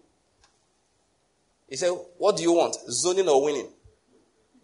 All of them said, Winning. He said, Let's get the power first, then we'll share it. He said, Listen, is how politics. You win the power first, then you share it. Say if you share it and then you end up not winning it, you've shared nothing. Can you see how calculated politicians are? Some of these are bothering you. It's not bothering them. It bothers them actually. It's not as if it does it. But he said that if we don't win, it can't bother us further. So let's win first, then we'll now discuss. Okay, we'll now invite you to come and help us. That was what Jesus was talking about. Dedication, application that people give to their matters. He said, but the sons of this world, eh, the sons of this, of the sons of light, what do they do? They claim to be sons of light. Then when they want to plan their destiny, you know what they do? They go to where the sons of this world are planning their own and they sit down and they are taking notes. Therefore, the power that works towards those who believe does not show up in their lives. I hope you're getting my point. They say, well, how would the nation move forward?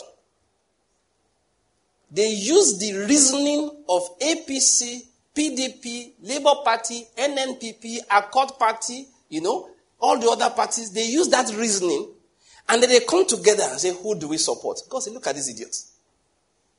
That these are not my children. Why are they behaving like fools? How do we move the nation forward? God says, Go and read what Banky wrote in the little book. Let us agree. It's free, so don't think I'm trying to sell something to you.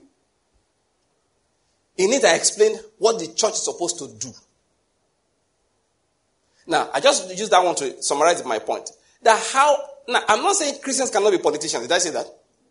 I said the church. I've seen churches, please, if you're a pastor, let, take correction from this. Every political party member should be comfortable in your church. Did you hear what I said? Every political party should have his members comfortable in your church. And you should let them know about politics without bitterness. They should finish service, and the APC man gives leave to the PDP man, and they go to the house of the Labour Party man to go and have brothers' fellowship. Yet one is supporting Abubakar Atiku for presidents. one is supporting Bola Tinubu, one is supporting Peter Obi. And they sit down and they agree amongst themselves that whoever wins, the will of God must be done. But I'm going to work hard, not pray, work hard that my party will win. But three of us will join our hands and pray for the progress of the nation. But because we are agreed on spiritual principles, God answers us. So at the end of the day, one party, one person is sworn in, if it happens to be from amongst us, the rest of us will come and congratulate him. And we will tell him, listen, the idea we wanted to use if we were to win in this area is this. You guys should consider it. It might work. What am I going to say? The problem is that the sons of this age do not apply themselves enough. That is what, what God has done in Christ Jesus. We've been teaching about it on, on Tuesdays. The same spirit that raised Jesus from the dead, dwelling in us, gives life to our mortal bodies. That is true. Why did Jesus rise up from the dead? It was because that spirit in him, that spirit in him after the regeneration, after he had paid our, our paid the price for the forgiveness of our sins, that spirit in him could not be buried anymore. Peter said, seeing that it was impossible for death to hold him any longer in his power. He now said that same spirit was what he breathed upon the disciples one by one. When he says, receive holy breath, Holy Spirit, receive it. He breathed upon them one by one, giving them new life. And if anyone has believed in Christ Jesus, that person has been given that same new life. I hope you're getting my point. However, why does it not show up the way it's supposed to show up? Let's talk about health as an example. They will not tell doctors, uh, the, the, Christians, go for annual checkup. Did I say annual checkup is bad? No. You see where I'm going. Then we'll, we'll take lectures on diet. One of my beloved brethren, me and her, we're always quarreling on one thing. Always quarreling on one thing. I don't know how many of you have heard of Hallelujah diet. I tell her it is blasphemy. Say why? I said by using the word and the hallelujah on that diet, you have placed the name of the Lord on a vain thing. I said because you have given us the impression there's a blessing, special in this one. And you don't want to, want to know the truth? It's a lie. The oldest woman in the world, I think she died recently, or she said, no, when she died. No, was she when she died? She was 117 years old that time. Italian woman. She hated vegetables. She ate meat and pasta. Do you know what I said? Two things that they said will kill you early. She ate those two things and lived to be almost 120 years of age. That's why you eat meat and pasta. No. I'm just saying there's no diet that has the name of God on it, especially. There was a time reading the scriptures, I wanted to learn diet from scriptures. The Lord warned me seriously about it. I wanted to be eating milk and honey, using olive, eating bread, milk, honey. Give me another one. Wine, thank you. Olive oil. Those five things. Drink wine, drink honey, meat, eh, sorry, um, milk, and of course, all those things that are used for sacrifice, lamb, goat, will go down to that. But this way they look me like this. If I injure you, this boy. So that one day I wanted to put honey in my tea in the morning. As I was about to, I carried up like this. I paused. I said, Lord, it's just the taste. It's not the health. I said, just the taste. I like the taste. I, I explained to him, that this taste, there's a way it is. Is that okay? Because I know he's looking at me like this. If you eat that honey, looking for health in it, I will put you on admission for three days. The Lord has instructed me with a strong hand. And I'm not joking about it. Never see. There was one he even did to us yesterday in my house. I've never discussed that with my wife, even though she knows what I'm talking about. I wanted to say, This is the warning of the Lord. I won't give you the details now. That listen, it just proved that your safety is of me. There's no security in anything apart from in me. Okay, I'll give you a bit about the gist. I have a dog, it's a big dog, it has a big head. One day, one sister came to our house. She knocked on the gate. When the dog hit the gate, she ran away. She's outside though. The dog gave a bark. Woof, woof, and went there and jumped on the gate. The gate vibrated. She ran. That's how terrible this dog can scare people. Yet a man came to my house, knocked, he didn't answer. He put his hand in, opened the gate, drove in, drove his ride in, offloaded goods for my wife into one room at the back there, drove out, closed the gate, and called, said, I've dropped your stuff in the house. And I was asking myself, where was my dog? yeah, because, I, I, because this guy, he didn't come to steal, he came to deliver stuff. I was afraid for him. Because if that dog heard him, and he said, no, he came, he looked under the car, didn't see the dog. The dog was obviously at the back, asleep. and did not wake up. My own fear was like, because I know where he said he was. I said, if this guy showed up, unless you are very trained, you know, some people are good. The reflex person will run. And if you run, number one, you can never outrun a dog. Not a big one. The way these guys run, they were born running. So uh, it's not fear for myself, but it's him I was afraid of. But it taught me a lesson. So when I say, you can't have my compound as a dog, God said, the dog has slept. You know the lesson I took from it? Safety is of the Lord. He said, the Lord instructed me with a strong hand. And he said, Don't call a conspiracy what these people call a conspiracy, conspiracy.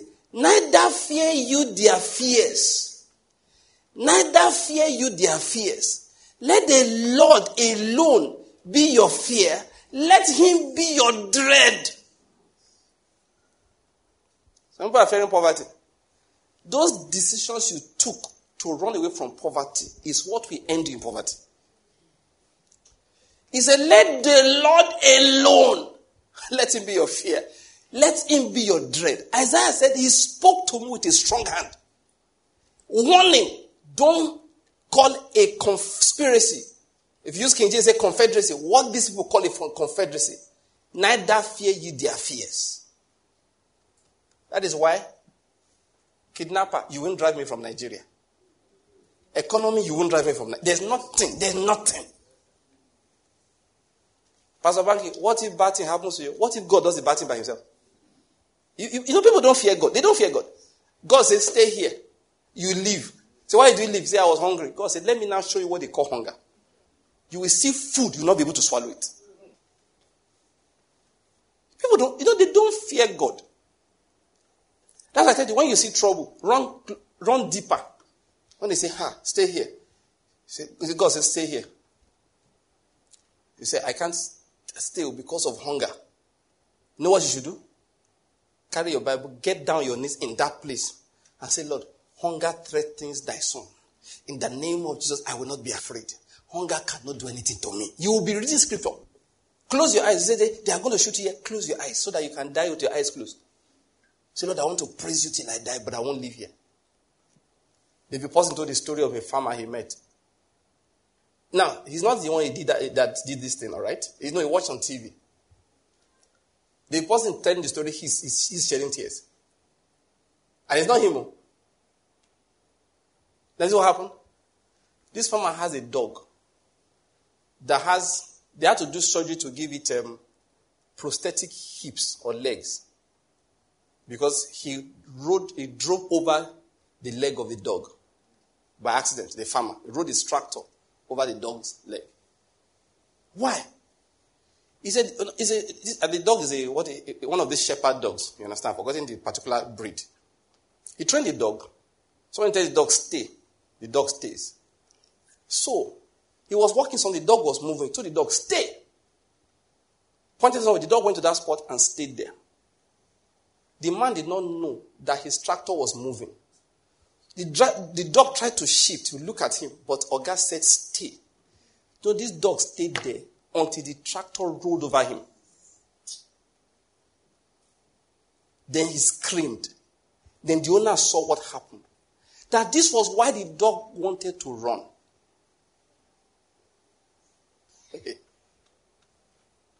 so the man said, I will do anything for that dog. So he spent thousands of dollars to replace the hip. That this is a dog. He said, No, I told him to stay.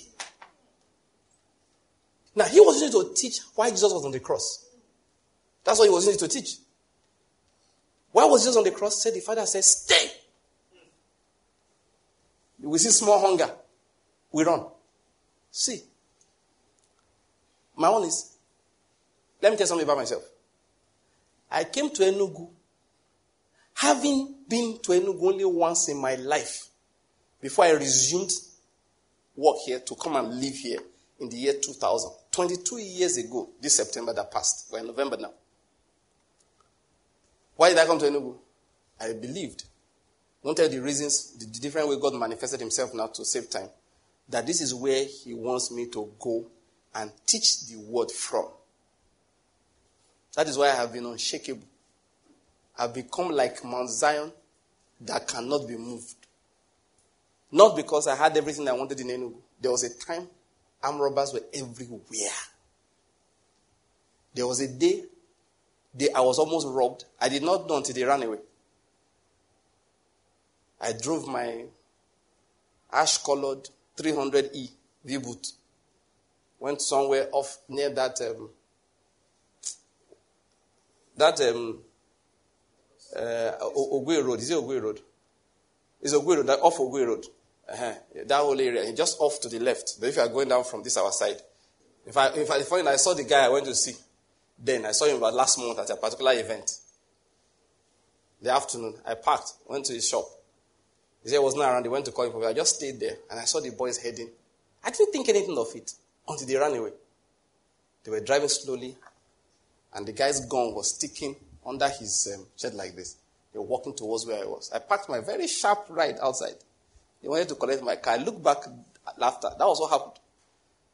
So he was walking on the road like this. They were driving in one 505. Four of them were inside, or three. He was walking. Next thing I knew, I, you know, I just looking, I was just standing there, you know, looking very handsome, you know, came from work, wearing my tie, looking very sharp. Afternoon, waiting for this guy. And they were walking towards me, walking to, I was just looking, I didn't, you know the truth, I didn't think anything. I only thought afterwards. As they were walking towards, walking towards, suddenly from inside the car, the ones inside just shouted. I can't remember the guy's name, let's just find the name. You know, Adam. Adam, Adam, Adam, come in, come, come, come, come, come. And the guy ran, entered the car, and they took off. And I know that the whole environment was quiet, you know, as if people knew what was going on. And I stood there like nothing, nothing was happening. My car was only, it was after they left. I saw his gun. It was after they left that they, oh, these boys were coming to rob me. I never saw what they saw, but I imagine the Lord planted two angels there. He said, Come here, I kill you. He didn't see them. His friends saw first. And they shouted for him. I heard them shout, Come, come, come. He ran towards where they were.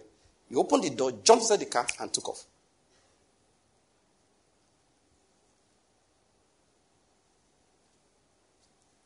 Twice I've been awake, seen thieves in my neighbor's house.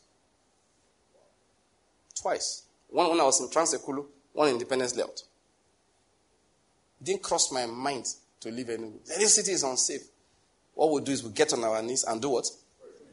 And pray. So things are getting expensive, we we'll get on our knees and do what?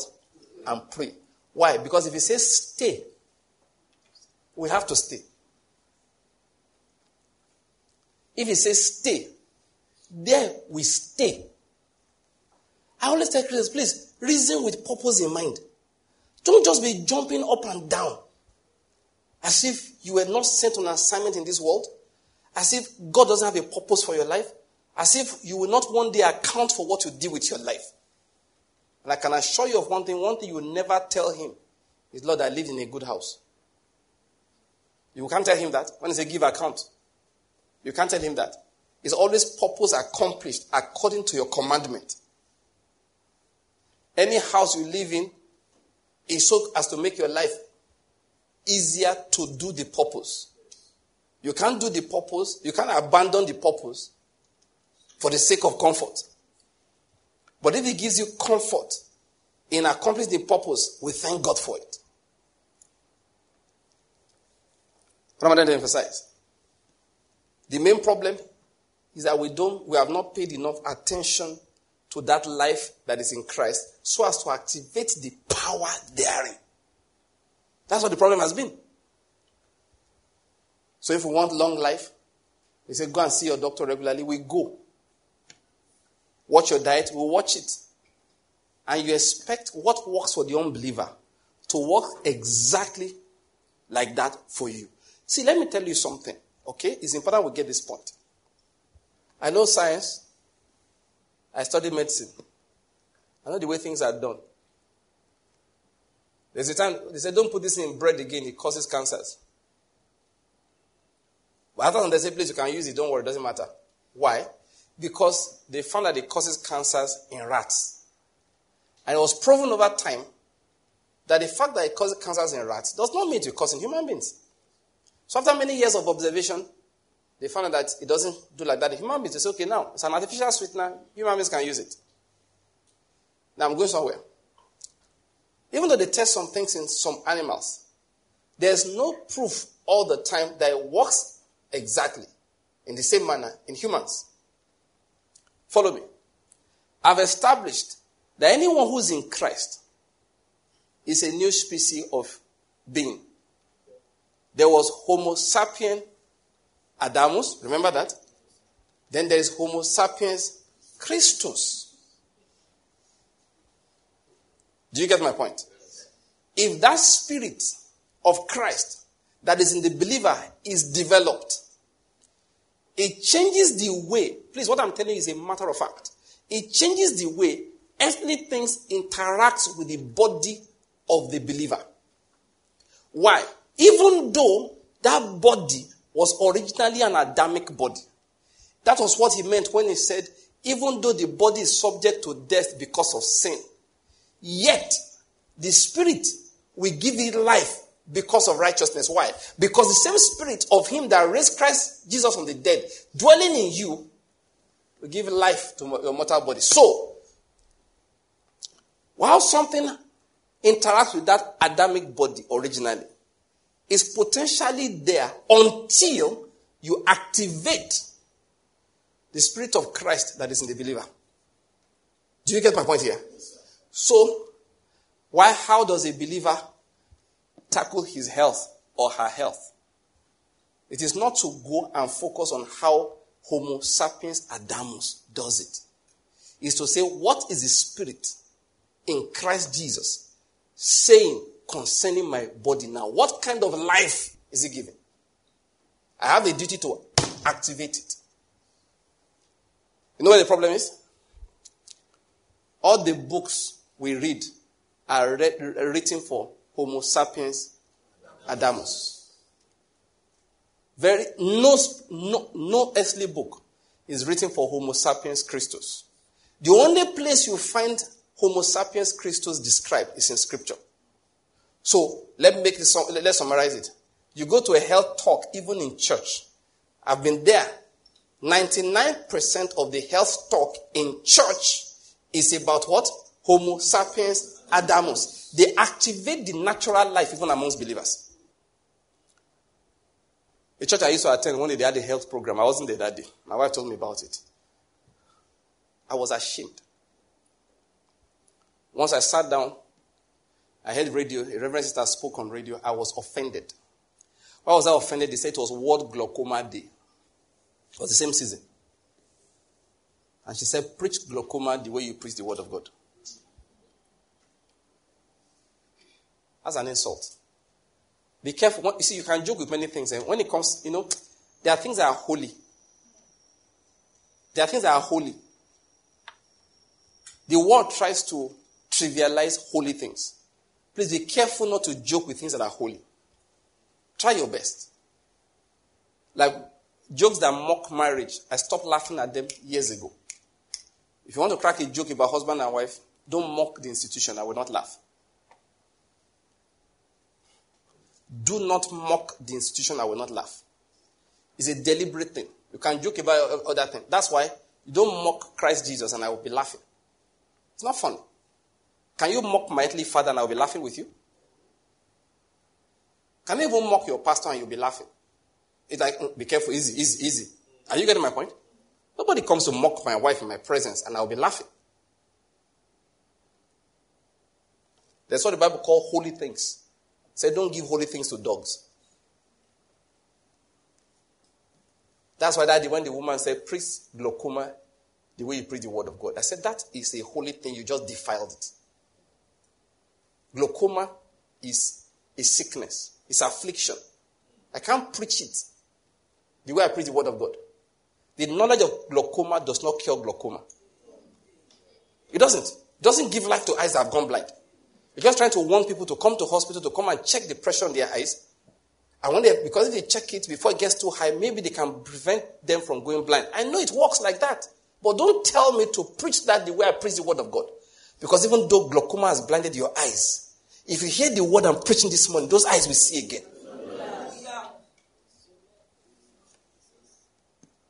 Abba. Daddy had health, health, talk, eh, health talk in church. When my wife reported to me the things that were discussed, I said, In church, what is shame? In church, I don't think you should speak much about Homo sapiens Adamus when you get to church. You should be there activating the faith of people. You come to church and teach me, you see, if you eat egg, you will get coronary block. Now, half of the things they talk there in those places lies anyway, you know. Most people don't know anything. So, so a lot of people who don't have not heard of many things, they come and sit down to be teaching people health talk. I'll just be laughing. So don't eat oil that is floating. Eat the one that has a base. 99% nonsense. I'll just be there, I'll just be laughing. There was a time they were going around telling people to drink alkaline water. Did you hear that rubbish that time? And the advertising on radio. Some of you made money from it. God forgive you. Those of you who drank it, don't worry. God doesn't need to forgive you. It was waste. It was waste of your money. You are the one that needs to forgive yourself for foolishness. You are buying it. He said there's kettle which you used to boil water to become alkaline. Your well water, drink it. It's alkaline water. Rubbish and nonsense. The point I'm making is that people will now gather every day to hear discussions on Homo sapiens Adamus. So the life of Christ in them lies dormant. So they live life having lived like Adam even though they were born again. Why? Because the life of Jesus needs to be activated. It needs to be activated. Number one way you activate it is knowledge. You have to know about it. You have to talk about it. You have to ruminate about it. You have to continually make a demand on that which the Lord has spoken. God said, I have given you the land of um, uh, uh, the Amorites and all of that. But the you finish, He said, now begin to contend with them in battle. So what I have given you does not fall into your laps automatically. You start contending with them in battle. There's something I want to do. I'll find the scripture. I want to compile medicine for the aging. One of you, I've said now, one of you remind me to do it. I want to compile, what I call it? So by the time you hit a particular, once you cross 40, start drinking it. Start drinking it. Different tablets. This yellow one in the morning, this blue one at night. This green one on weekends. You know what I mean by medicine? My son, attend to my words. Incline your ears to my sayings. Don't let them depart from your eyes. Keep them in the midst of your heart. For they are life to those who find them and medicine to all their flesh. This is words. Want to compile them because the way you go for checkup to preserve Homo sapiens Adamus, whose body is subject to death, in the same manner, or much more, should you focus on activating the spirit that gives life to that mortal body. That's what I'm trying to emphasize. That I think the problem we have had is that Christians have not done what Jesus said. He said, The sons of this age, they are more shrewd in dealing with the affairs of this world than the sons of light. What, what do I mean? The sons of light don't say, Okay, how do we deal with the affairs of life? The affairs of light. How do we ensure that the life that we have manifests for the world to see? How do we arise and shine? Now that our light has come. Jesus gave an instance there. Said that old man, uh, that uh, retiring manager, how did he handle his affairs? So one, he made friends for himself with what? Mammon of unrighteousness. He made friends with things that can perish. He said he's mistaken because they cannot take him into eternal dwellings. I hope you're getting my point. He's mistaken. They can't take him into eternal dwellings. He says, So you, what are you going to do? You are a son of light. You are sons of light. How will you take care of your future? How will you take care of your destiny? Jesus said, I'll give you three keys. One, he who is faithful in little will be faithful in much. Key number one to establish your financial security. One, be faithful in little. No matter how little it appears, be faithful in doing it. He said, clean the chairs, clean it well. Make your bed in your own house. Iron your shirt. Arrange things properly. Get to work on time. Be faithful in little. Key number two, he said, he, key number two, I want to bring it, I know the three, I just want to bring the order in which to give it. He said, he is unrighteous in little Okay, we're talking about be faithful and be righteous in little things. If you have not been faithful in the use of unrighteous wealth, who entrust true riches to you? Key number two, be faithful in the use of money. If God gives you money, be faithful. Stop being spendthrift. Stop being an impulsive spender. Everything you see, you must buy. It's Angela's wedding. You buy a show. Be six months later, you are still paying. Are you all right? You take a loan in dollars and you are earning money in naira. What is wrong with you? It's simple faithfulness, common sense. Say, I'm going to send you 10,000 naira. A need is seed for the sower and there's bread for food. Let me see how you plant your seeds. Let me see how you eat your bread. There are two kinds of seeds in money. There's spiritual and there's physical. What I mean by spiritual seed is the one you give out, the one with which you honor people, the one with which you, uh, you help the poor, those who have less than you do. And there is physical seed. What is physical seed? The one you use to buy a book to fill your head with knowledge. Somebody say, empty your pockets into your head. So they give you money every time. It's not every time you eat. At times you buy a book. One good meal at some of these are eating joints. 2,000 naira. A good book, one five. Go hungry once for goodness sake and buy a book. That's the physical seed. You're a fashion designer. You're a furniture maker. Yes, this year, you totaled everything. You were able to pocket for yourself about 100k a month. So what are you going to do? Ah, I cannot buy a car. I said, don't be stupid. This is not the best furniture in the world. People make clothes better than this. Register for a course for goodness sake. That's seed. I said, please, I'm going to sh- close my shop for six weeks. Where are you going? I need to go to Lagos. I need to go to Ghana. I'm going to Abuja. There's this course I registered for online. We're doing the physical one, so, and so and so place. And you close the shop. It's physical seed. When it gives you money, it's not eat, eat, eat, eat. There are things people are doing you can't do. And you're in the same profession. I'm not an interior decor specialist, but I was in Abuja the other day. The hotel I stayed in. I photographed, I was showing my wife about two nights ago. No, yesterday night. I photographed the, the, the, the simple decor, very simple. I said, look, we need to do this in this our sitting room. She looked at it, it looks nice. You go to places, they do decor, and you are into interior decoration, and you can't do it, and you are sleeping. You shouldn't sleep again. Pursue witches. That's the wish you should pursue. Ignorance.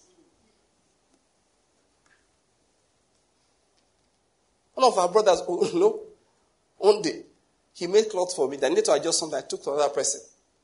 This guy who I took it to, Good tailor, very good. But he took the cloth. He spent the first few minutes looking at it. Who made this? You know, like maybe the leg is too long, that can just shorten this for me. Wow! Stitch it. When you see that kind of thing, and you are still sleeping, and you're in the same business, you can't sleep. No, that's time to wake up at night and pursue the witches. Witches of ignorance, you will live my life.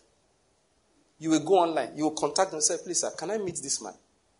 Is it the kind of machine you use or the kind of hand you use? I need to know which one. Because from now on, my own level must rise, like they say. That's what they call physical what? Seed. You take your money.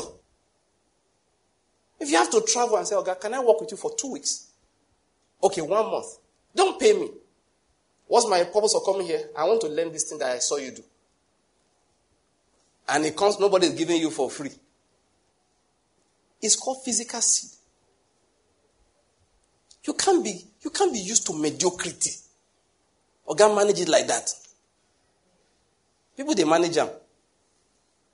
When they talk one of our sisters, she does that business. I said, it was my wife that was talking to her. She said that because I said, when you finish, well, why don't you just do quality control? You measure somebody, say, look, your chest is whatever, maybe 45. When you finish, check it now. You now give me check that is 47 or the one that is 42. I'll now be coming back. So my wife now asked, I said, okay, what do your other customers say? They manage it like that.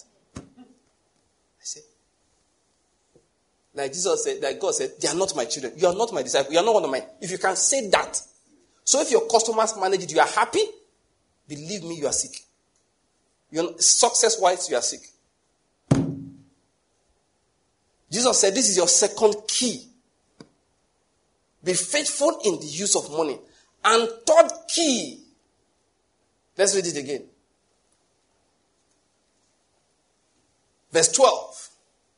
And if you have not been faithful in the, in the use of that which belongs to somebody else, who will give you your own.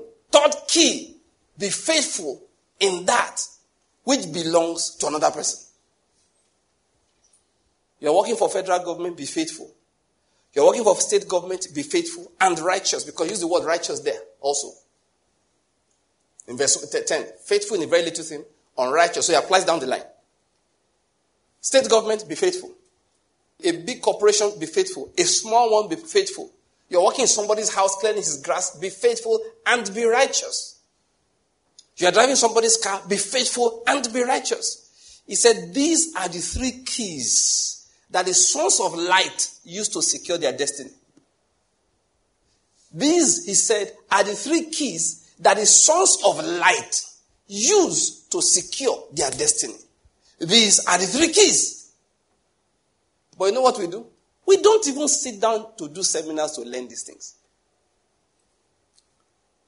There's one advert that pops in my face all the time because I read my news online. Nigerian man explains how to become rich with Bitcoin without buying Bitcoin. I'm sure, I'm sure you see it all the time. That's what we want to register for. Seminar on how to become rich with Bitcoin without buying Bitcoin. Eh, of course, it's obvious you want to be deceived. Do that. The advice you see, you know you are begging, please deceive me. Please deceive me. I'm an idiot. Please, how else do you? Please now come and steal my money. That one, God will not even punish the people because they were, they, they were so clear that we want to deceive you and you say, please deceive me. It's obvious now. You are a Nigerian man, you want to make money from Bitcoin without buying Bitcoin. Who go buy them for you? Only. You see people all the time pursuing how to make money. They don't pursue these three things. You know, if you know how much of Christians' money they've collected, this cryptocurrency even makes me laugh. Do you know Nigeria was the third market for cryptocurrency in the world? Are you aware of that? Nigeria. That was why federal government, CBN at the point in time, banned banks and began to fine them. If you do any cryptocurrency transaction, we will fine you. Because a lot of the dollar that people were demanding, it became huge. Number one reason we demand dollar in Nigeria is to buy imported um, refined products. We are praying to God that that will end in the next three months or so. All right? Yeah, it will end in Jesus' name. Amen. Another reason we do, the, one of the major that came number two was cryptocurrencies. So CBN said, why is dollar getting expensive? They said the boys are using to buy cryptocurrency. Elon Musk wasn't there, and made it clean out. He cleaned out. Tweeted something, invested in crypto. He, he pumped up the price, then offloaded. People did not know. That was the first time Tesla ever made money when he traded in crypto. It hurt me personally because I knew at least half of that money came from Nigeria. Made about $400 million. I knew half of it is from little boys and girls who think they can get rich easily. At the end of course, they all became poorer.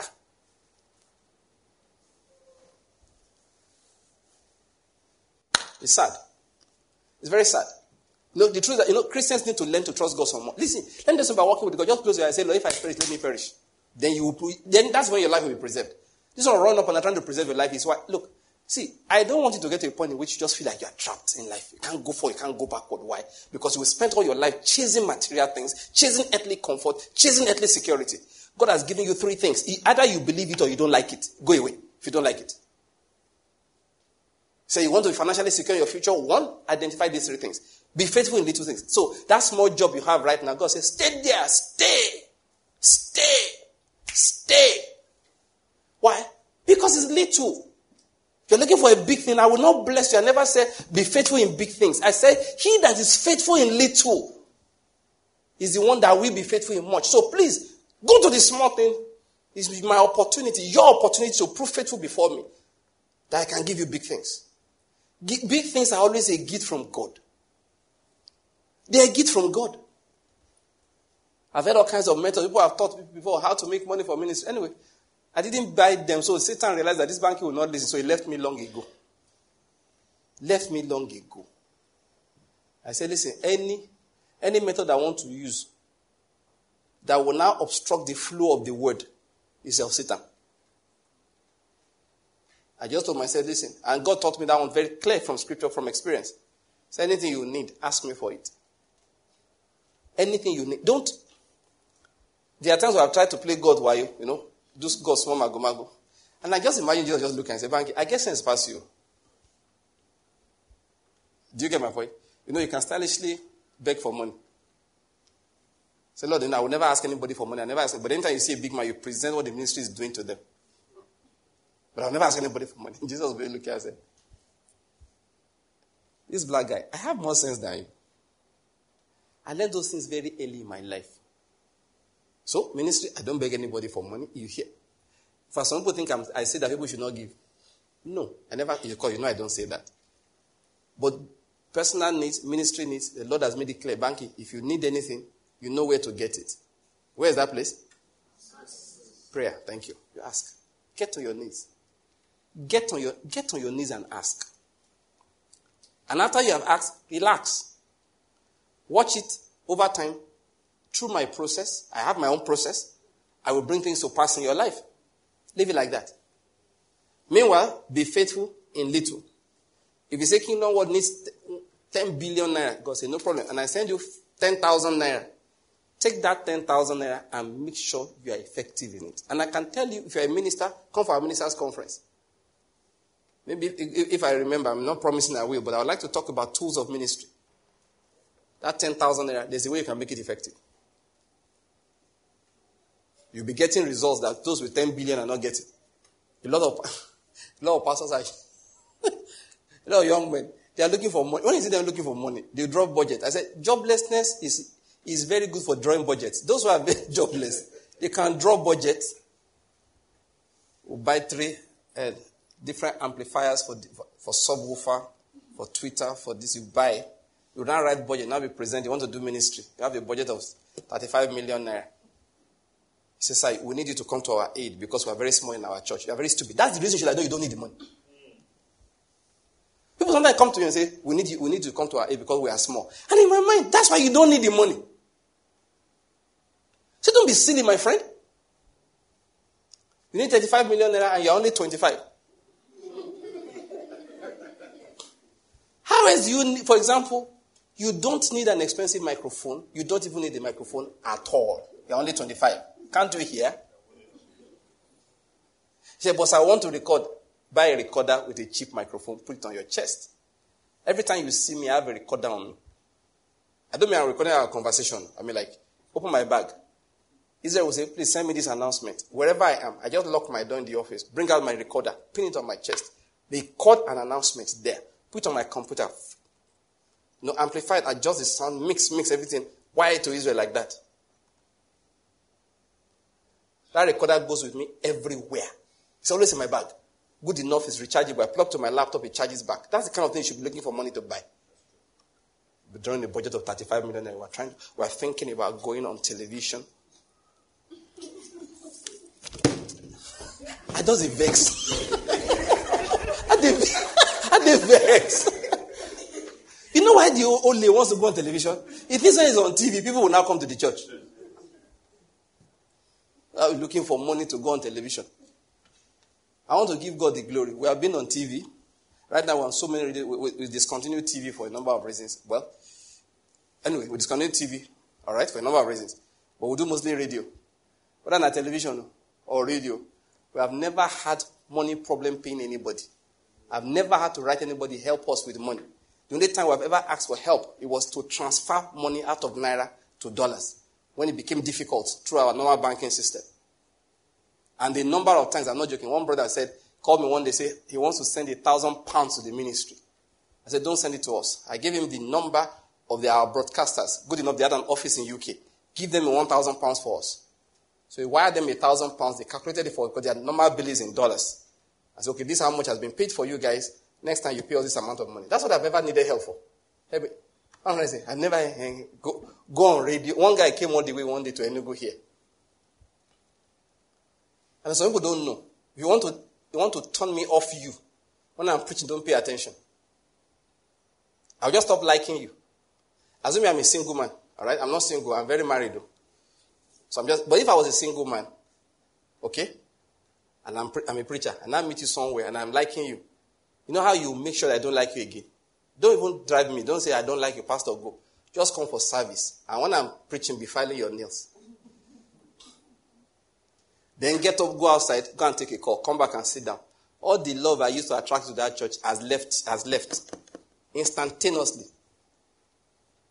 So this pastor came one day, came, say, came to see me. He sat throughout, I was teaching the whole site, our former venue. And he did not pay attention. He got up to go and take calls at least two or three times. At the end of the day, he came to ask me a question. I was asking him that when I went on radio, how did they affect the attendance? In my heart, I was rebuking him.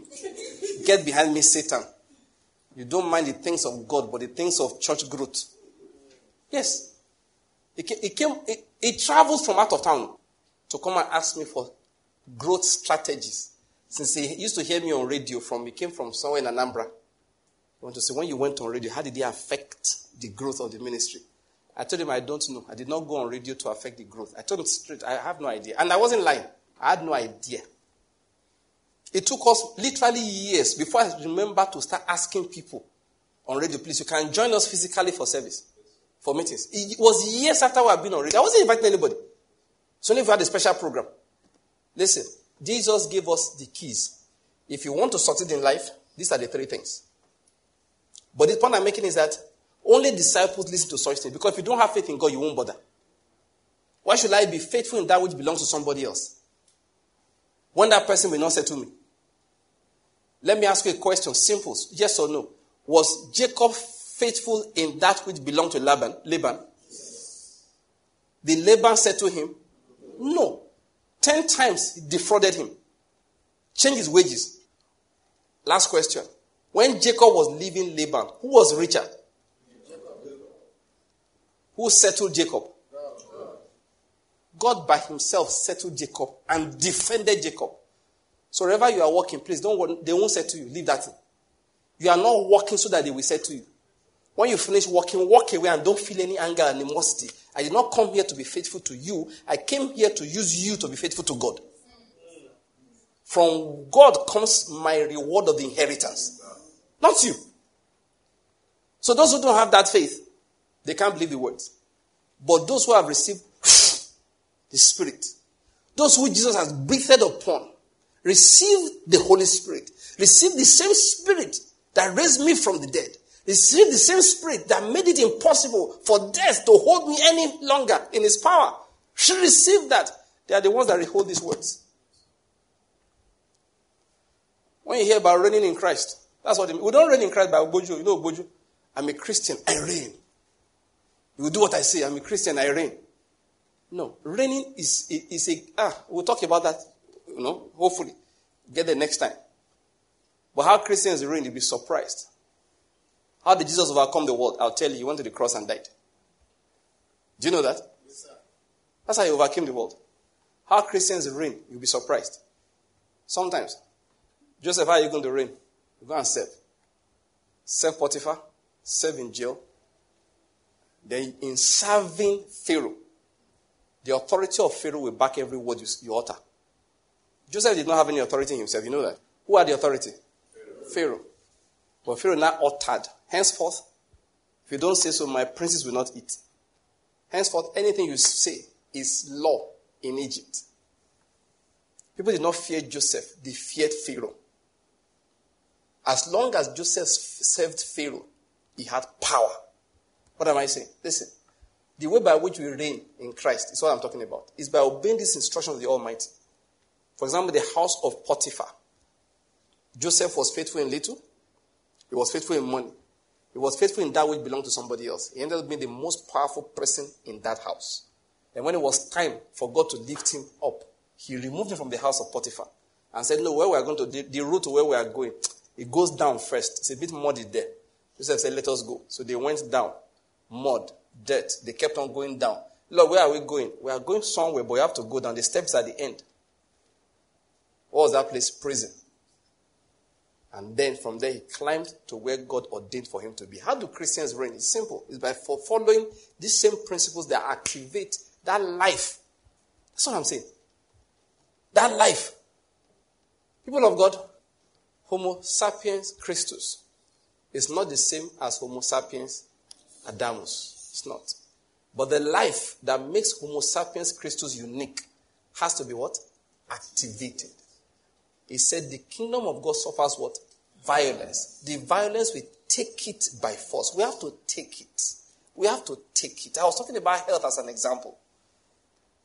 How the things of this life relate with us is not how it relates with those who only have this flesh and don't have the spirit activating life for them.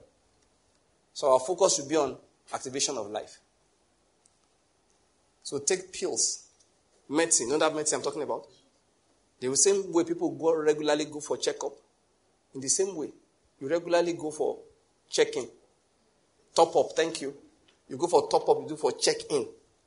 You sit down and you cleanse yourself of all defilement of flesh and spirit.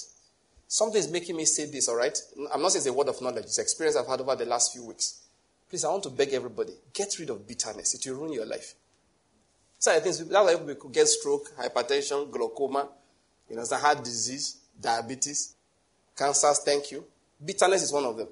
Get rid of bitterness. That is, in fact, bow your head now. No, not later. Begin to pray. Say, Lord, any bitterness in me, I reject it. Bitterness, bitterness, bitterness, bitterness. What is bitterness? Somebody hurt you when you were young. Your father did something, your mother did something, your friend did something, somebody betrayed you, your former husband, all kinds of things. Your wife. Just get rid of bitterness. Start laughing at every negative thing that was done to you. People defrauded you, you were kidnapped. Headsmen destroyed your farm, killed somebody there. Just get, just laugh them over. Laugh them off. I wanted to say, laugh them off. Say, Lord, I'm just doing to get rid of bitterness. The Bible says that this root of bitterness will spring up and many are defiled.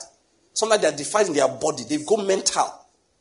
Get rid of bitterness. Say, Lord, I forgive. I get rid of bitterness. Bitterness.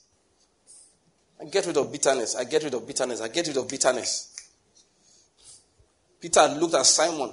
He said, You are still in the gall of bitterness. As a result, you are under bondage to iniquity. What does bitterness do? It gives people over to bondage. They are bound to iniquity. They are bound to iniquity.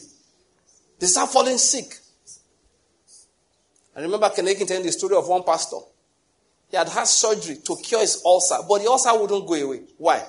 Jealousy, bitterness against other pastors. Settled in his stomach as ulcer. It settled in his stomach as ulcer. Get rid of bitterness. Let's activate the life that we have Homo sapiens Christus. There's a life we have in Christ Jesus. It's curing glaucoma. If you anyone who thinks he has an eye issue, they put your hand there and say, Father, in the name of Jesus, I receive life for my eyes.